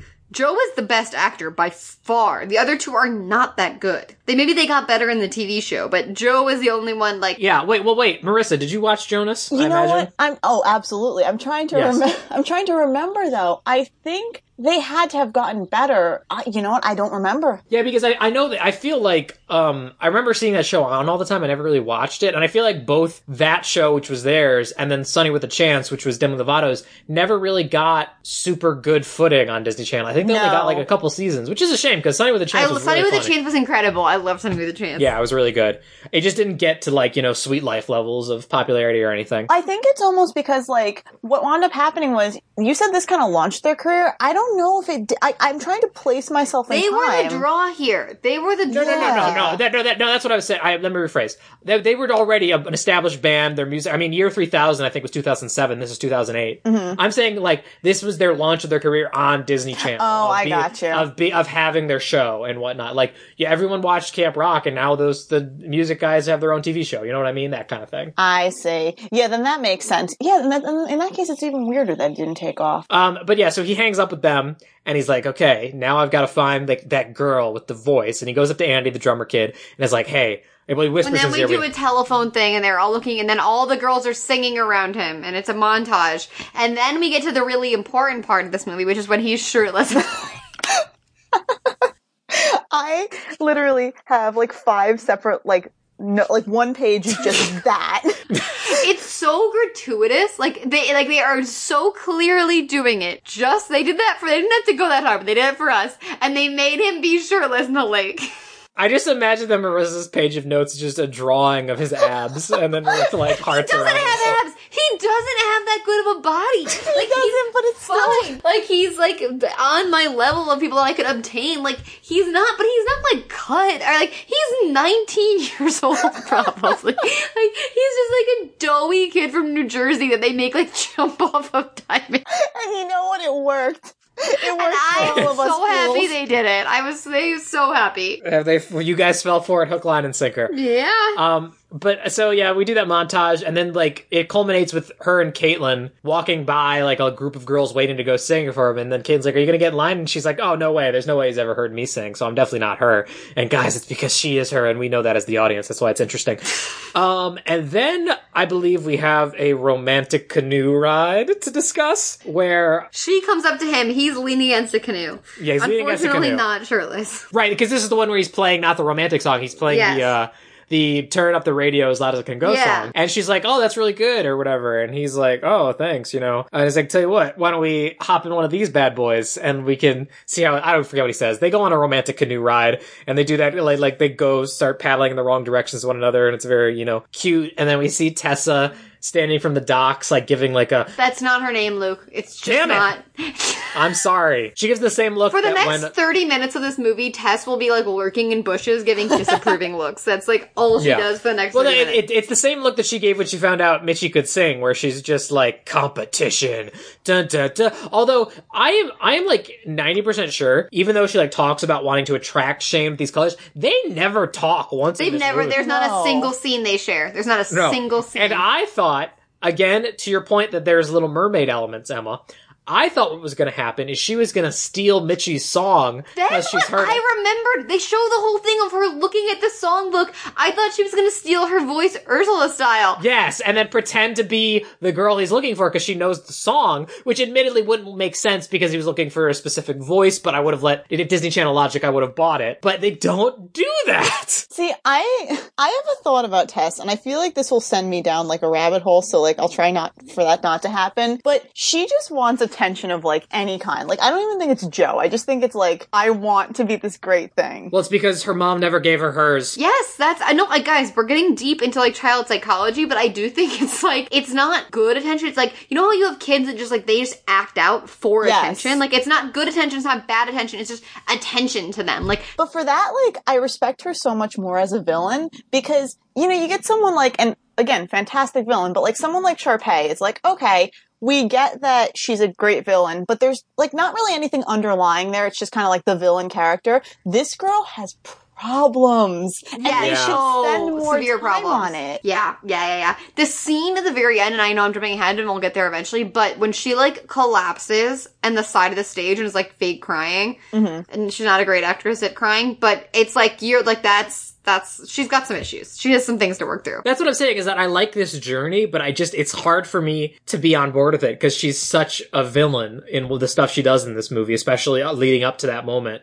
But you're right. It is very, uh, they, they, they did a good job of making it believable and like her issues. And so on the canoe, this is the scene where Shane's like, yeah, you know, it's so nice to talk to real people and be down earth. Like, you must get that all the time too. And she's like, what? And it's like, well, I mean, with your mom being, uh, the CEO of Hot Tunes, like, you must people have people wanting to be your friend all the time just for all the money and fame and stuff. And she's like, oh, uh, Yeah. yeah. And this is where I was like, wait a minute, since when do you know that? Like, why is that a thing? Exactly. then it cuts to her and Caitlyn leaving the kitchen and saying goodbye to her mom. And it's it's like a one to one cut. You see Tess leave seeing them on the lake and then walk into the next scene and it's her and Caitlyn leaving the kitchen. I was like, wait, what? Is this you you were just at the lake and she was on the lake. How how is she here? I had the, the- same note. I had the because exact same because note. the because this movie was edited poorly and it and the scene in between was as we all know on the cutting room floor. yes. I think that's what this mo- episode's going to be called by the way is on the cutting room floor. But, Absolutely. um, We're in another jam now. we're It no I, it's not, I don't think it's a specific jam but we are at the Joe Bros concert portion I fast forward to this part and I will admit that. you fast forward it why it's such a good song. I liked it, but then I got bored because it's all the same thing. They're just like playing. I I, I, I just want to play on music. We get it. Thanks. It does. Get It does. It does go on a little long. I'll give you that. Um, We get yeah, it. because then he's like, "Oh, Gr- Brown is like, oh, I convinced my nephew to sing us all a song," and the two other brothers show up there uh, to sing along with him, and they do the song he was doing by the canoe, and then they're like, "Wow, they all loved it." Man, this we gotta let the music, we gotta let the record label let us play this. Like this is the music people like and something. And again, another bad edit here, as he says, "Wow, they all love it," and he's like. Yeah, too bad the record label won't let us play it. And then Kevin goes, "Yeah, wait, how do we do that?" And I was like, "That's not Uh. that's that doesn't work off the sentence he just said, Kevin. What are you talking Yes, about?" yes, yes, that doesn't Like- make, that didn't make sense. Okay, I thought I misheard that. No, it's te- it's terrible. It, Uh, then Kevin brings up his birdhouse again, which give him a birdhouse. Then after this concert, Tess just decides, you know what? I'm just gonna drop this bomb right now. And she just like I was expecting her to wait for a better moment, like There a is no. She just fucking goes after it. Uh, she's like, Mitchie, why don't you tell us more about your mom? You know, the CEO, like how great she is. Also, by the way. I did look at my notes. This was a jam. It was called Beach Jam, and I made a note that this the name Beach Jam is so lazy. Like it is. I missed that Out of all the jams, this is one of the laziest named jams. regarding like the whole like Tess revealing this, I am continually amazed by the fact that everyone is so invested. Like no Oh, one yeah. cares. cares? Like, no one Who cares. cares? Also, again, guys, like again, the other problem with this movie, uh, cutting room floor, like we've seen her talk to just these four people. She's never Mm-hmm. talked to the Hasta La Vista crew. We don't see her really interact with Lola that much. So it's like, who else is she disappointing? Like, like The she doesn't have that many camp.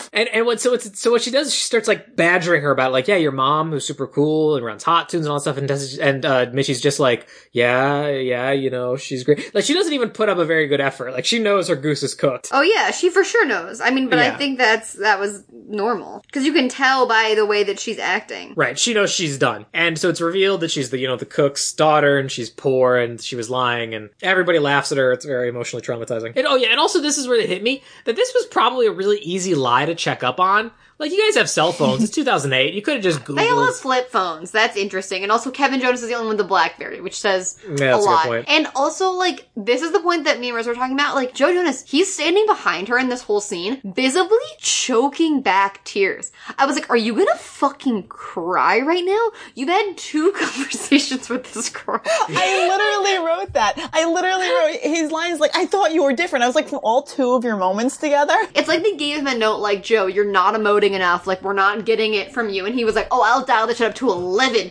right now. And like, yeah, I was like, it, he's reacting like someone died. Like, it, it's, mm-hmm. it's palpable. I, I believed him, but I was like, whoa, this is, this, he's really in it. this was this was his oscar clip the one they play A hundred percent. Yeah, because he overhears all this and freaks out. And on there's her. also an amazing thing that he's like, oh, like I thought you were different. Like, like, like, let, I'm sure you got it all down for your interview with Pop Informant magazine. Yeah. Pop Informant. That was one of those magazines. But uh, so that's what I'm saying. So this so this is the whole conflict now that she thought that he thinks she made it all up to get close to him, which was never been shown to be a thing she was trying to do. So it's real weird, and I think it's a serious they serious didn't problem really get movie. that close in my mind. Well, th- that's again we've already we've already gone over this, and the fact that they just like have not had enough interaction to make this work. He's making it seem like he gave her passwords to like his email. I, I, it doesn't seem like they're that close. But Emma, okay. that was such an intense canoe ride. I don't true. even know. we don't know what happened on that. What happens if the canoe stays in the canoe? That's the law of camp, baby. And so then uh, it cuts to Shane again being very visibly upset outside of his cabin, strumming his guitar sadly, and Brown trying to like be like, "Oh, are you okay?" And he's like, "Yeah, you know, it's just like I've had my heart broken or something." He doesn't say that, but like that's what he's like. He's just so mad that Mitchie tricked him. And then Tess is coming up to like try and say something to him because I guess she's trying to swoop, but she sees Brown come out and, like hides, and he's like, "Well, you know what? She, now I just again, back in the bushes. She's in Yes. the bushes constantly. Right. And she's like, and he's like, well, you know, I just now I just need to focus on finding this girl. And like, I, her voice, her song is stuck in my head. And then he sings like the "This is real, this is me," and she hears that. She's also way too far away to hear any of their Yeah. conversation. But I buy that she heard him what she what he sang. And so she's like, wait a minute. And then she goes into the cabin and finds Mitchie's songbook and is like, oh, you are not making it to final jam. And what's weird is she says this to her bracelet, which makes sense with what happens later. But I was just like, why the hell did she say that to her bracelet? I was like, excuse me? Why wouldn't you say that to the songbook? Because the bracelet is like her flotsam and her deadsome, and she's petting it. Right. Well, if it had she stole the song like I thought she was gonna, I would buy And that's that. what I'm saying. Why does she look at the songbook? Like it's so weird. Like I, it, it doesn't. It's Make, I thought it was setting up for Tess to steal a song. I agree with you there. Not only that, but also, why is her stuff still in their cabin? Why is she not moved out? Also, okay, okay. That uh, thank you. This is. I was gonna get to it later. We'll get to it right now. Why would she still be fucking living with them? You have another cabin with your mom. Go live with your mom. And also, when she does plant the bracelet, if her shit is still in all their cabin, why wouldn't she plant it in Mitchie's shit in the cabin? Why is it in between Yeah. cookbooks in the kitchen? How yeah, I have that same note. that? Because because okay, well we're skipping ahead, but like Brown, cause she what she's gonna do is she accuses them of stealing their her charm bracelet, but obviously she just planted it, and that's and to get them in trouble. But Brown comes in, and he's like, "We're gonna." She thinks it's you, and you guys have had you know trouble over the camp, so we need to look through your things. And they're like, "Okay." So I was expecting to have to go to their cabins and go through their things, but he literally just takes two steps and looks at a stack of books in the kitchen, and I was like, "Why would it be here? Why would it not be?" Why would things? it be here? Why would? And also, like, there was a million people in the kitchen at all times. Like, there Yeah. was there was a million people there. Like, and if she's living with you, just put it in that dumbass duffel she's carrying around. It's crazy. Okay, so there's there's a random scene here that we don't really have to get into. I want to get through this. Also, Luke, they have another class that is probably like hip hat dancing 201, and Joe Jonas comes in and starts screaming. His rage comes back, and he's like screaming at Demi Lovato over like 20 other kids, and he's like, "The music is all that matters." Um, and then there's an insane scene in the lunchroom Yep. where Tess is like a bitch, classic, interacts with Mitchie and Caitlyn, and Mitchie's like, that's it. And like she stands up and she's like,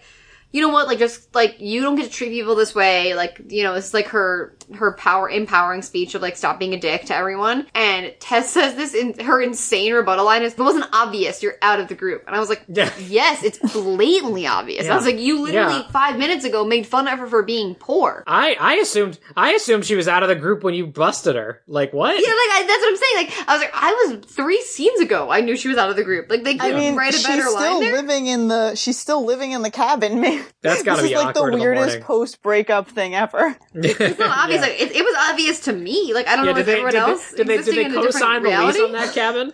yeah, like I. Why are they still tied up in like escrow in this cabin? Like I. Right. Okay, but then she does the charm bracelet. We do a montage catching us up to Final Jam. Everyone's preparing for Final Jam, and you just see people. There's just kids we've never seen before screwing light bulbs into things, uh, putting strings on guitars. Nothing says prepare for Final Jam like a bag of loose scarves that Alyson Stoner and Demi Lovato play with for ten minutes. 'Cause- Because now they're deciding to perform together, and so they're practicing. and they're just getting throwing ready. scarves on each other, and that's how they're practicing. Was this Right. the montage where we also get like for the first time in the entire movie we actually get like actual musical instruments being shown that aren't guitars? Yes, yes, yes. Like they, are, I'm like, oh, people play like the fucking keyboard here, and like uh, the cello. Like there's other kids like prepping their instruments. I think we saw that in the telephone montage too, where kids were like playing saxophones and flutes and stuff. Uh, but yeah, definitely here too. But so yeah, so then they're in the kitchen and she does her whole, you stole my charm bracelet. And then they're like, no, we didn't. And then he's like, okay, I guess we'll have to look for it. Takes two steps, finds it. And then is like, oh, well, I mean, I mean, you, you don't have any proof she did frame you. And I have proof that makes it seem like you kind of stole it. So I have to ban you from all camp activities until the end of Final Until Jam. the end of Final Jam. Did you get that? Say that a little bit louder for the people Wait, in did the everybody back. hear? Did everybody hear? Until the end of Final Jam. Okay, so here's the thing. Two things about this. One, it's kind of cliche, but it did make me hate Tess a lot. Definitely made me very mad. Yeah, I, I was fucking did a, did a good did a good job. Two is that they say like in the next scene that he was like repeating it and emphasize it. He says it like twice. He doesn't say it that It many wasn't times. really that emphasized. You are No. correct. It just comes back so hard. Right. Oh, also at some point the the Nick uh, Nick and Kevin's names are revealed to be Nate and Jason in this movie. That's not important, Mm-hmm. but I we should have noted it. Wait, I something about that with like them all getting back to like with them showing up again. hmm Time in this movie is wild because he goes like it's not the same just hugging Nate. They were just together two scenes ago. Was this like supposed to be over six weeks or three days? Like I couldn't tell you. Yes, that you're right. I forgot about this. Is that that's where I why I had that note here is because they come into Joe uh, Shane's cabin and are like, "Oh, we're back together!" Like, yay, hugs, and Kevin gets a dumb line about hugging them and whatnot. But yeah, He, but Marissa, they just came to perform "Play My Music." you're right. But also, Marissa, you are correct. In this film, time has no meaning, as we like to say around here. Nope. None. Nope, it is entirely inconsequential. But they get they get together, and then he asks uh, Shane if he found the girl with the voice, and he's like, "What?" And he's like, "Hey, I know things." And I was like, "No, you don't, Kevin. This movie has shown us very clearly you don't know much of anything." And so then it cuts to Mitchie and Caitlyn by the lake on like oh, okay. This gave me severe anxiety. Is that Caitlyn has her laptop precariously on- Dangling over an open body of water. yeah, she has it on the railing, and I was like, "Girl, what are you doing? Like that's that's the craziest thing I've ever seen." I know your character has to have a laptop at all times. I guess, Luke, watch. you know when we said earlier that her, we were like, why are they saying her character doesn't give a fuck about everything? Anything? Here is her character not giving a fuck about anything. That's true, yes. But so uh, then they're like, "Man, I can't believe we can't get to perform. Like all just because Brown told we can't perform Here's to the where end they of Final Jam." realize that they think Brown's giving them a code of like until the end of Final Jam. Yeah, and so then we cut to Final Jam. Well, we cut to uh, uh, Tess preparing for Final Jam with Also, really quickly, this is something that happens throughout this whole movie, and I'll just say it right here really quick because this is when I noticed it. Why are these 14 year old girls all wearing hoop earrings the size of dinner plates? like, every single one of them. My mom would beat my ass if I tried to wear that big of a hoop at 14. Amen. Yes. like they're all in these massive hoop earrings, and I it's not just one of it's like every and Caitlyn in certain points is wearing these massive hoops. Like I, it was really jarring. that is 100% accurate, and I can hear my mother mm-hmm. screaming at me in like Yes! the distant past. I was Thank more fo- you. I was more focused on like these like silk green robes all three of them are wearing behind the scenes. I was like, where did you get those? But but yeah, so they're like practicing a little bit in front of the mirror and she like just goes off. She's like, Can you guys not get it right? This is final jam. This is where it's all going down. You need to do better. And then they just explode on her. They're just like, You are the worst. We all hate we hate you. We're not gonna perform with you. Like Peggy and Ella bail. Peggy and Ella bail on her, and she's like, "Fine, I don't need you. It's whatever." And so then we cut to the beginning of Final Jam when you're introduced to again. This is where they name drop the two guys who've been on the periphery of this movie with the Hasta La Vista crew. Hasta La Vista didn't have to go the fuck off, but it does. it is a great song. I, I think it, by the end of it, I liked it, but it starts off a little weird. Oh, I'm adding this to my workout playlist. Yes. it should have been there years ago, It's but it needs to be. Great. But it's also weird again, back to cutting room floor, like it's so weird that Ella hops on stage and performs with these guys. Yeah. This never bothered me when I watched it originally and I was like, they've never spoken. No. Like they have had zero interaction until this point right now. And she's no, no. front and center. She's trying to say she's like a And they, mainline they have a moment where they like look at each other and like, yeah, and then it's like almost like there was conflict and they've overcome it, and it's like we've never seen you guys have a conversation. It's wild. There's trampolining. It's it's pretty incredible because you know it's A lot of portion. tumbling, a lot of Yes. tumbling. And then we do uh Tessa's performance, and she does And a, Tess is staring at a poster of her mom before she goes on stage. Like, Right. and I said, does she carry it everywhere? Like, does she fold up and put it in her pocket? But then she goes out on onto stage, and who does she see in the audience but her TJ mother, Tyler. TJ Tyler, and she's just like, "Oh my gosh, yes, my mother's here to support me. This is all I've ever wanted," and she just keeps performing. And I also like to point out, uh, since we were talking about th- this is the closest the movie gets to being an actual musical where songs inform character because it's all about how important it is to have like more than one, like how you need people in your life because it's a song about like two sh- two stars shine brighter oh, together. mean, or something. look at you, look at me. There's never any us. Can't you see? Can't you see? Um, also, this she's so auto tuned here. This is what I was talking about. She sounds Mm-hmm. like Jackie.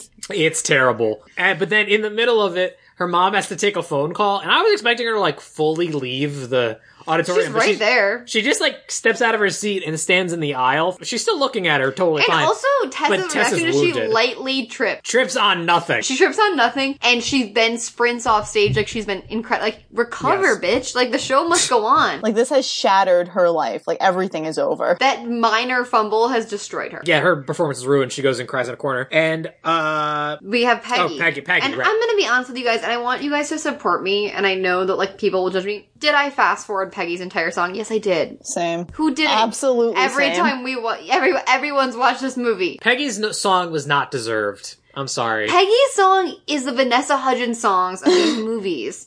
And also, we didn't see her enough to care about her. Right. Do you notice that they put together that entire montage and it's kind of like how you're saying, cutting room floor. They just dropped everything that had to do with her. They pasted it back together. They threw some music over it and they expected us to buy it and I don't buy it. No, I don't. I do, I do not. not. And also, had they given us like one scene where maybe she was shown to be like the nicer sidekick or something like that, and like maybe an okay person instead of just like her crony the entire time and then she gets mad with her, it would have been a little more impactful. But otherwise, I was just like, why are we supposed to care about her now? I don't get it. I You don't. I don't. I don't. Her song ends. Everyone's moved.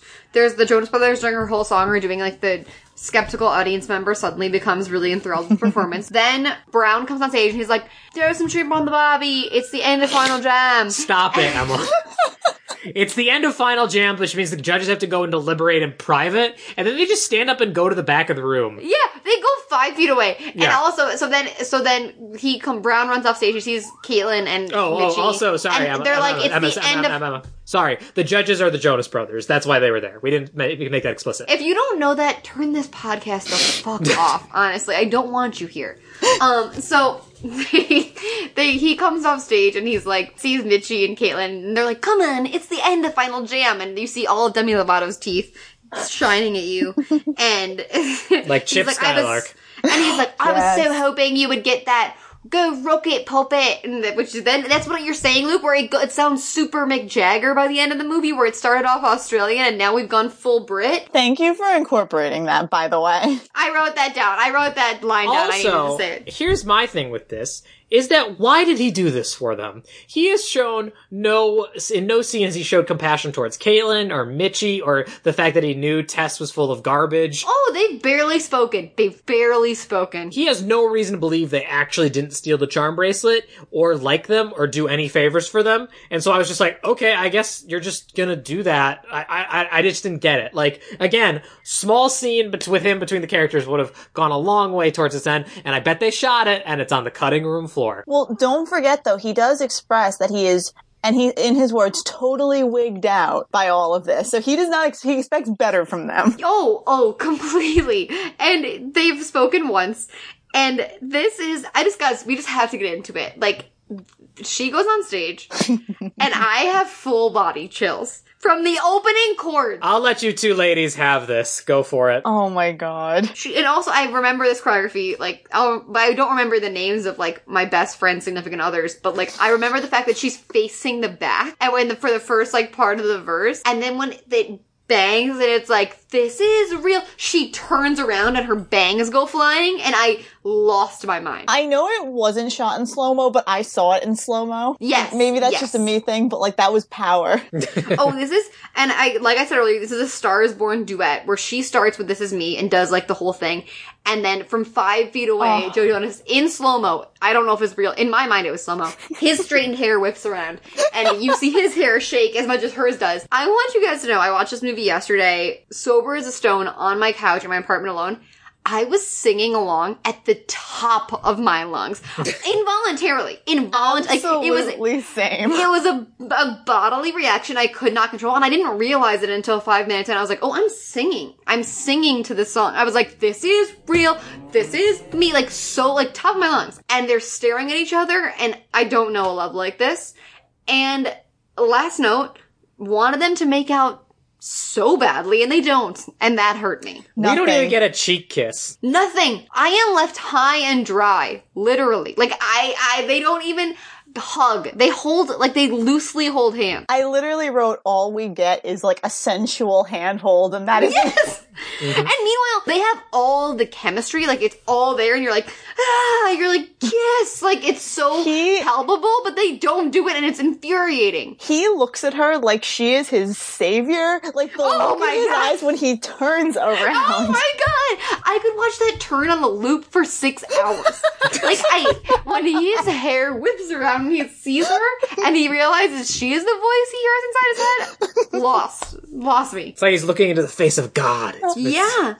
I Absolutely. wrote, literally, yes. I'm looking at my notes and I, I just wrote, I am singing along so loudly. So they sing this song, and it's good. It's pro- it's, it's probably the best musical number in uh, in the movie, in my opinion. Although I do like the "We Rock" song that they do in a second. And then they go backstage. They have a weird conversation where they do the classic movie thing of when someone has perpetuated a lie to start a relationship. They're like, they reintroduce themselves and she's like, hi, I'm Mitchie. My mom's a cook. Like, let's start over. They do that. despite the fact that he has no reason to forgive forgive her for any, no, anything. but she's the girl with the voice. Yeah, oh, that's all. The only reason he is even talking to her right now is because he found out she's the girl with the voice. That made me upset. But yeah, then they make a date for another romantic canoe ride, and uh, and then Tess comes up and is like, oh, hey, you were really great. And by the way, I'm sorry. I realized I was being a terrible person. Uh, she also says that to Peggy, too. They have a, a side where she compliments her because she realizes what a terrible person she's been. And she told Brown they didn't steal the charm bracelet. And they're like, okay, thanks. And they're just like, that was weird. I don't know why she suddenly decided to be a person. And then the parents come back that her dad's there too, but he doesn't get a line. No, but I did like this part when her parents come back because she finally thanked her fucking mom for getting her into this camp she wanted to go Yeah. to so badly. Thank your parents, everyone. Her mom put fucking cookies in drums. Like, Yeah, especially not that, especially, especially that mom. She's the best. And, uh, then they do the We Rock song. I forgot about this song completely. I was Oh. so high off of the "This Is Real, This Is Me, Gotta Find You" mashup. I was like, "Oh, there's another song, Oh, I the did not titular forget. I song." Another banger. No, yeah, because this is the one they advertised the crap out of before the movie came out. Like, they, like, showed you how to do the music where you, like, strum a guitar and then, like, That's I wrote down this gu- gu- guitar choreo. I viscerally remember the choreo in this is great, and they're Yeah, all good. really good at it. Joe and Demi know it really well, and Alyson Stoner obviously is better than everyone, but it's really good. But so they do the We Rock song, and then they just do like a slow fade of her and uh, Joe Jonas like looking at each other, and that's Camp Rock, and that's, how That's- that's how that's how that. I like that movie they goes. just ended. They know that they. I do like this movie. They didn't have those bullshit scenes after this. They're like, let's end on a banger. Let's Yes. have them fucking strum fake guitars. Have someone They end, do a back they layout. end on a strong note. and they end with like they end rocking, and I Yes, absolutely. I appreciate it. Camp Rocking.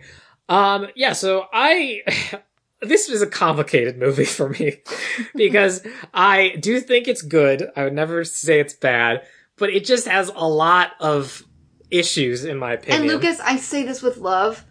No one cares. So just give your rating and let's Look, look, look. If you think you can get over the faults in this movie that we've talked about, then I have no problem with it. Clearly, you two can because you're being blinded by Joe Jonas's face.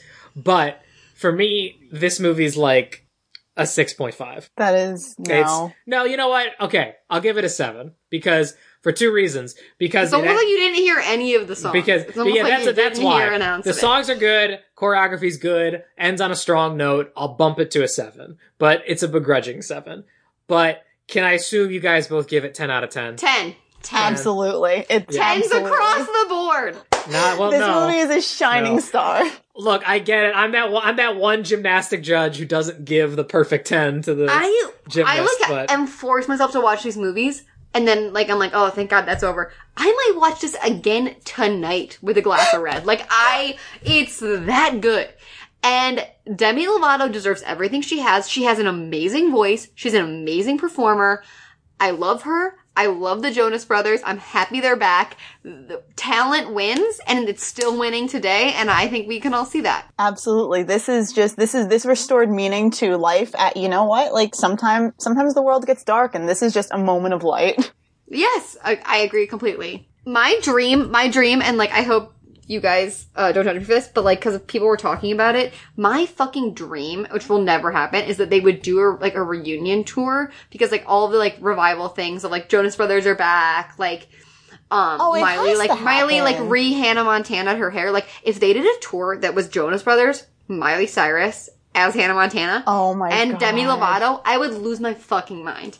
And I would pay thousands of dollars. Emma, we if they do that, we should not have to pay any money to attend. They should just Oh. let us in for free. I should be on stage with my flat iron hair We're in my the one, birdhouse. We're the ones keeping the eternal flame burning on the uh, that has allowed them to resurface, in my opinion. So really, they owe us. Yes. But, but we're running a bit long, and we don't really have a tagline this month. So we just and so tho- those are our ratings. So we need to talk about uh, what movie we're watching next month. and I'm not picking. I am picking. Thank God. Well, let's see what you think. Um, so last year for May, we did zombies, which is, was a great episode. I think it was a Love fun zombies. one. Fun, fun, fun discussion on that one. So that inspired me to do something. You see, there was another decom that came out that year that we've talked about a little bit. And I think I'd like to start a new thing that I'm sure Emma will ignore when it's her turn to choose this month next year. I But forget I'm- all the rules. you do. But I'm going to start a thing, which is Modern Movie May, where we watch a more modern Disney Channel original movie. So, join us in May, where we will be watching the 2018 Disney Channel musical remake of Freaky Friday. Wow. Ooh. Cannot wait. I'm gonna hate it. I know I you will. I will hate it. I know you will. I'm keeping an open mind. Also, I picked this because I realized we've only done two musicals this year, including Camp Rock. We did High School Musical at the beginning, and then this one. We've been devoid of musicals, so I wanted to squeeze one more in wherever we could. But that's what we're gonna watch next month. I think it'll be interesting.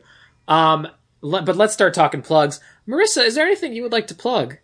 Sure, you can find me on Instagram at Rissa Candiloro. You might need to spell that. Yeah, i- i- if you can, if you can find me, that'd be impressive. It's Rissa and then C A N D I L O R O. There you go. I just, I was like, I, you gotta spell it for internet people. I learned that the hard way.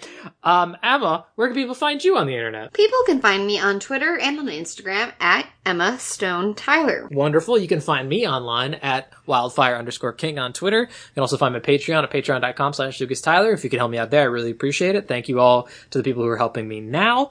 Uh, but especially importantly, you can find us on Twitter at D Comedy Podcast. You can give us a follow there. You can become a D Comrade. You should also definitely check out the Twitter because when you're hearing this episode, we will have the poll up for what our next bonus episode should be.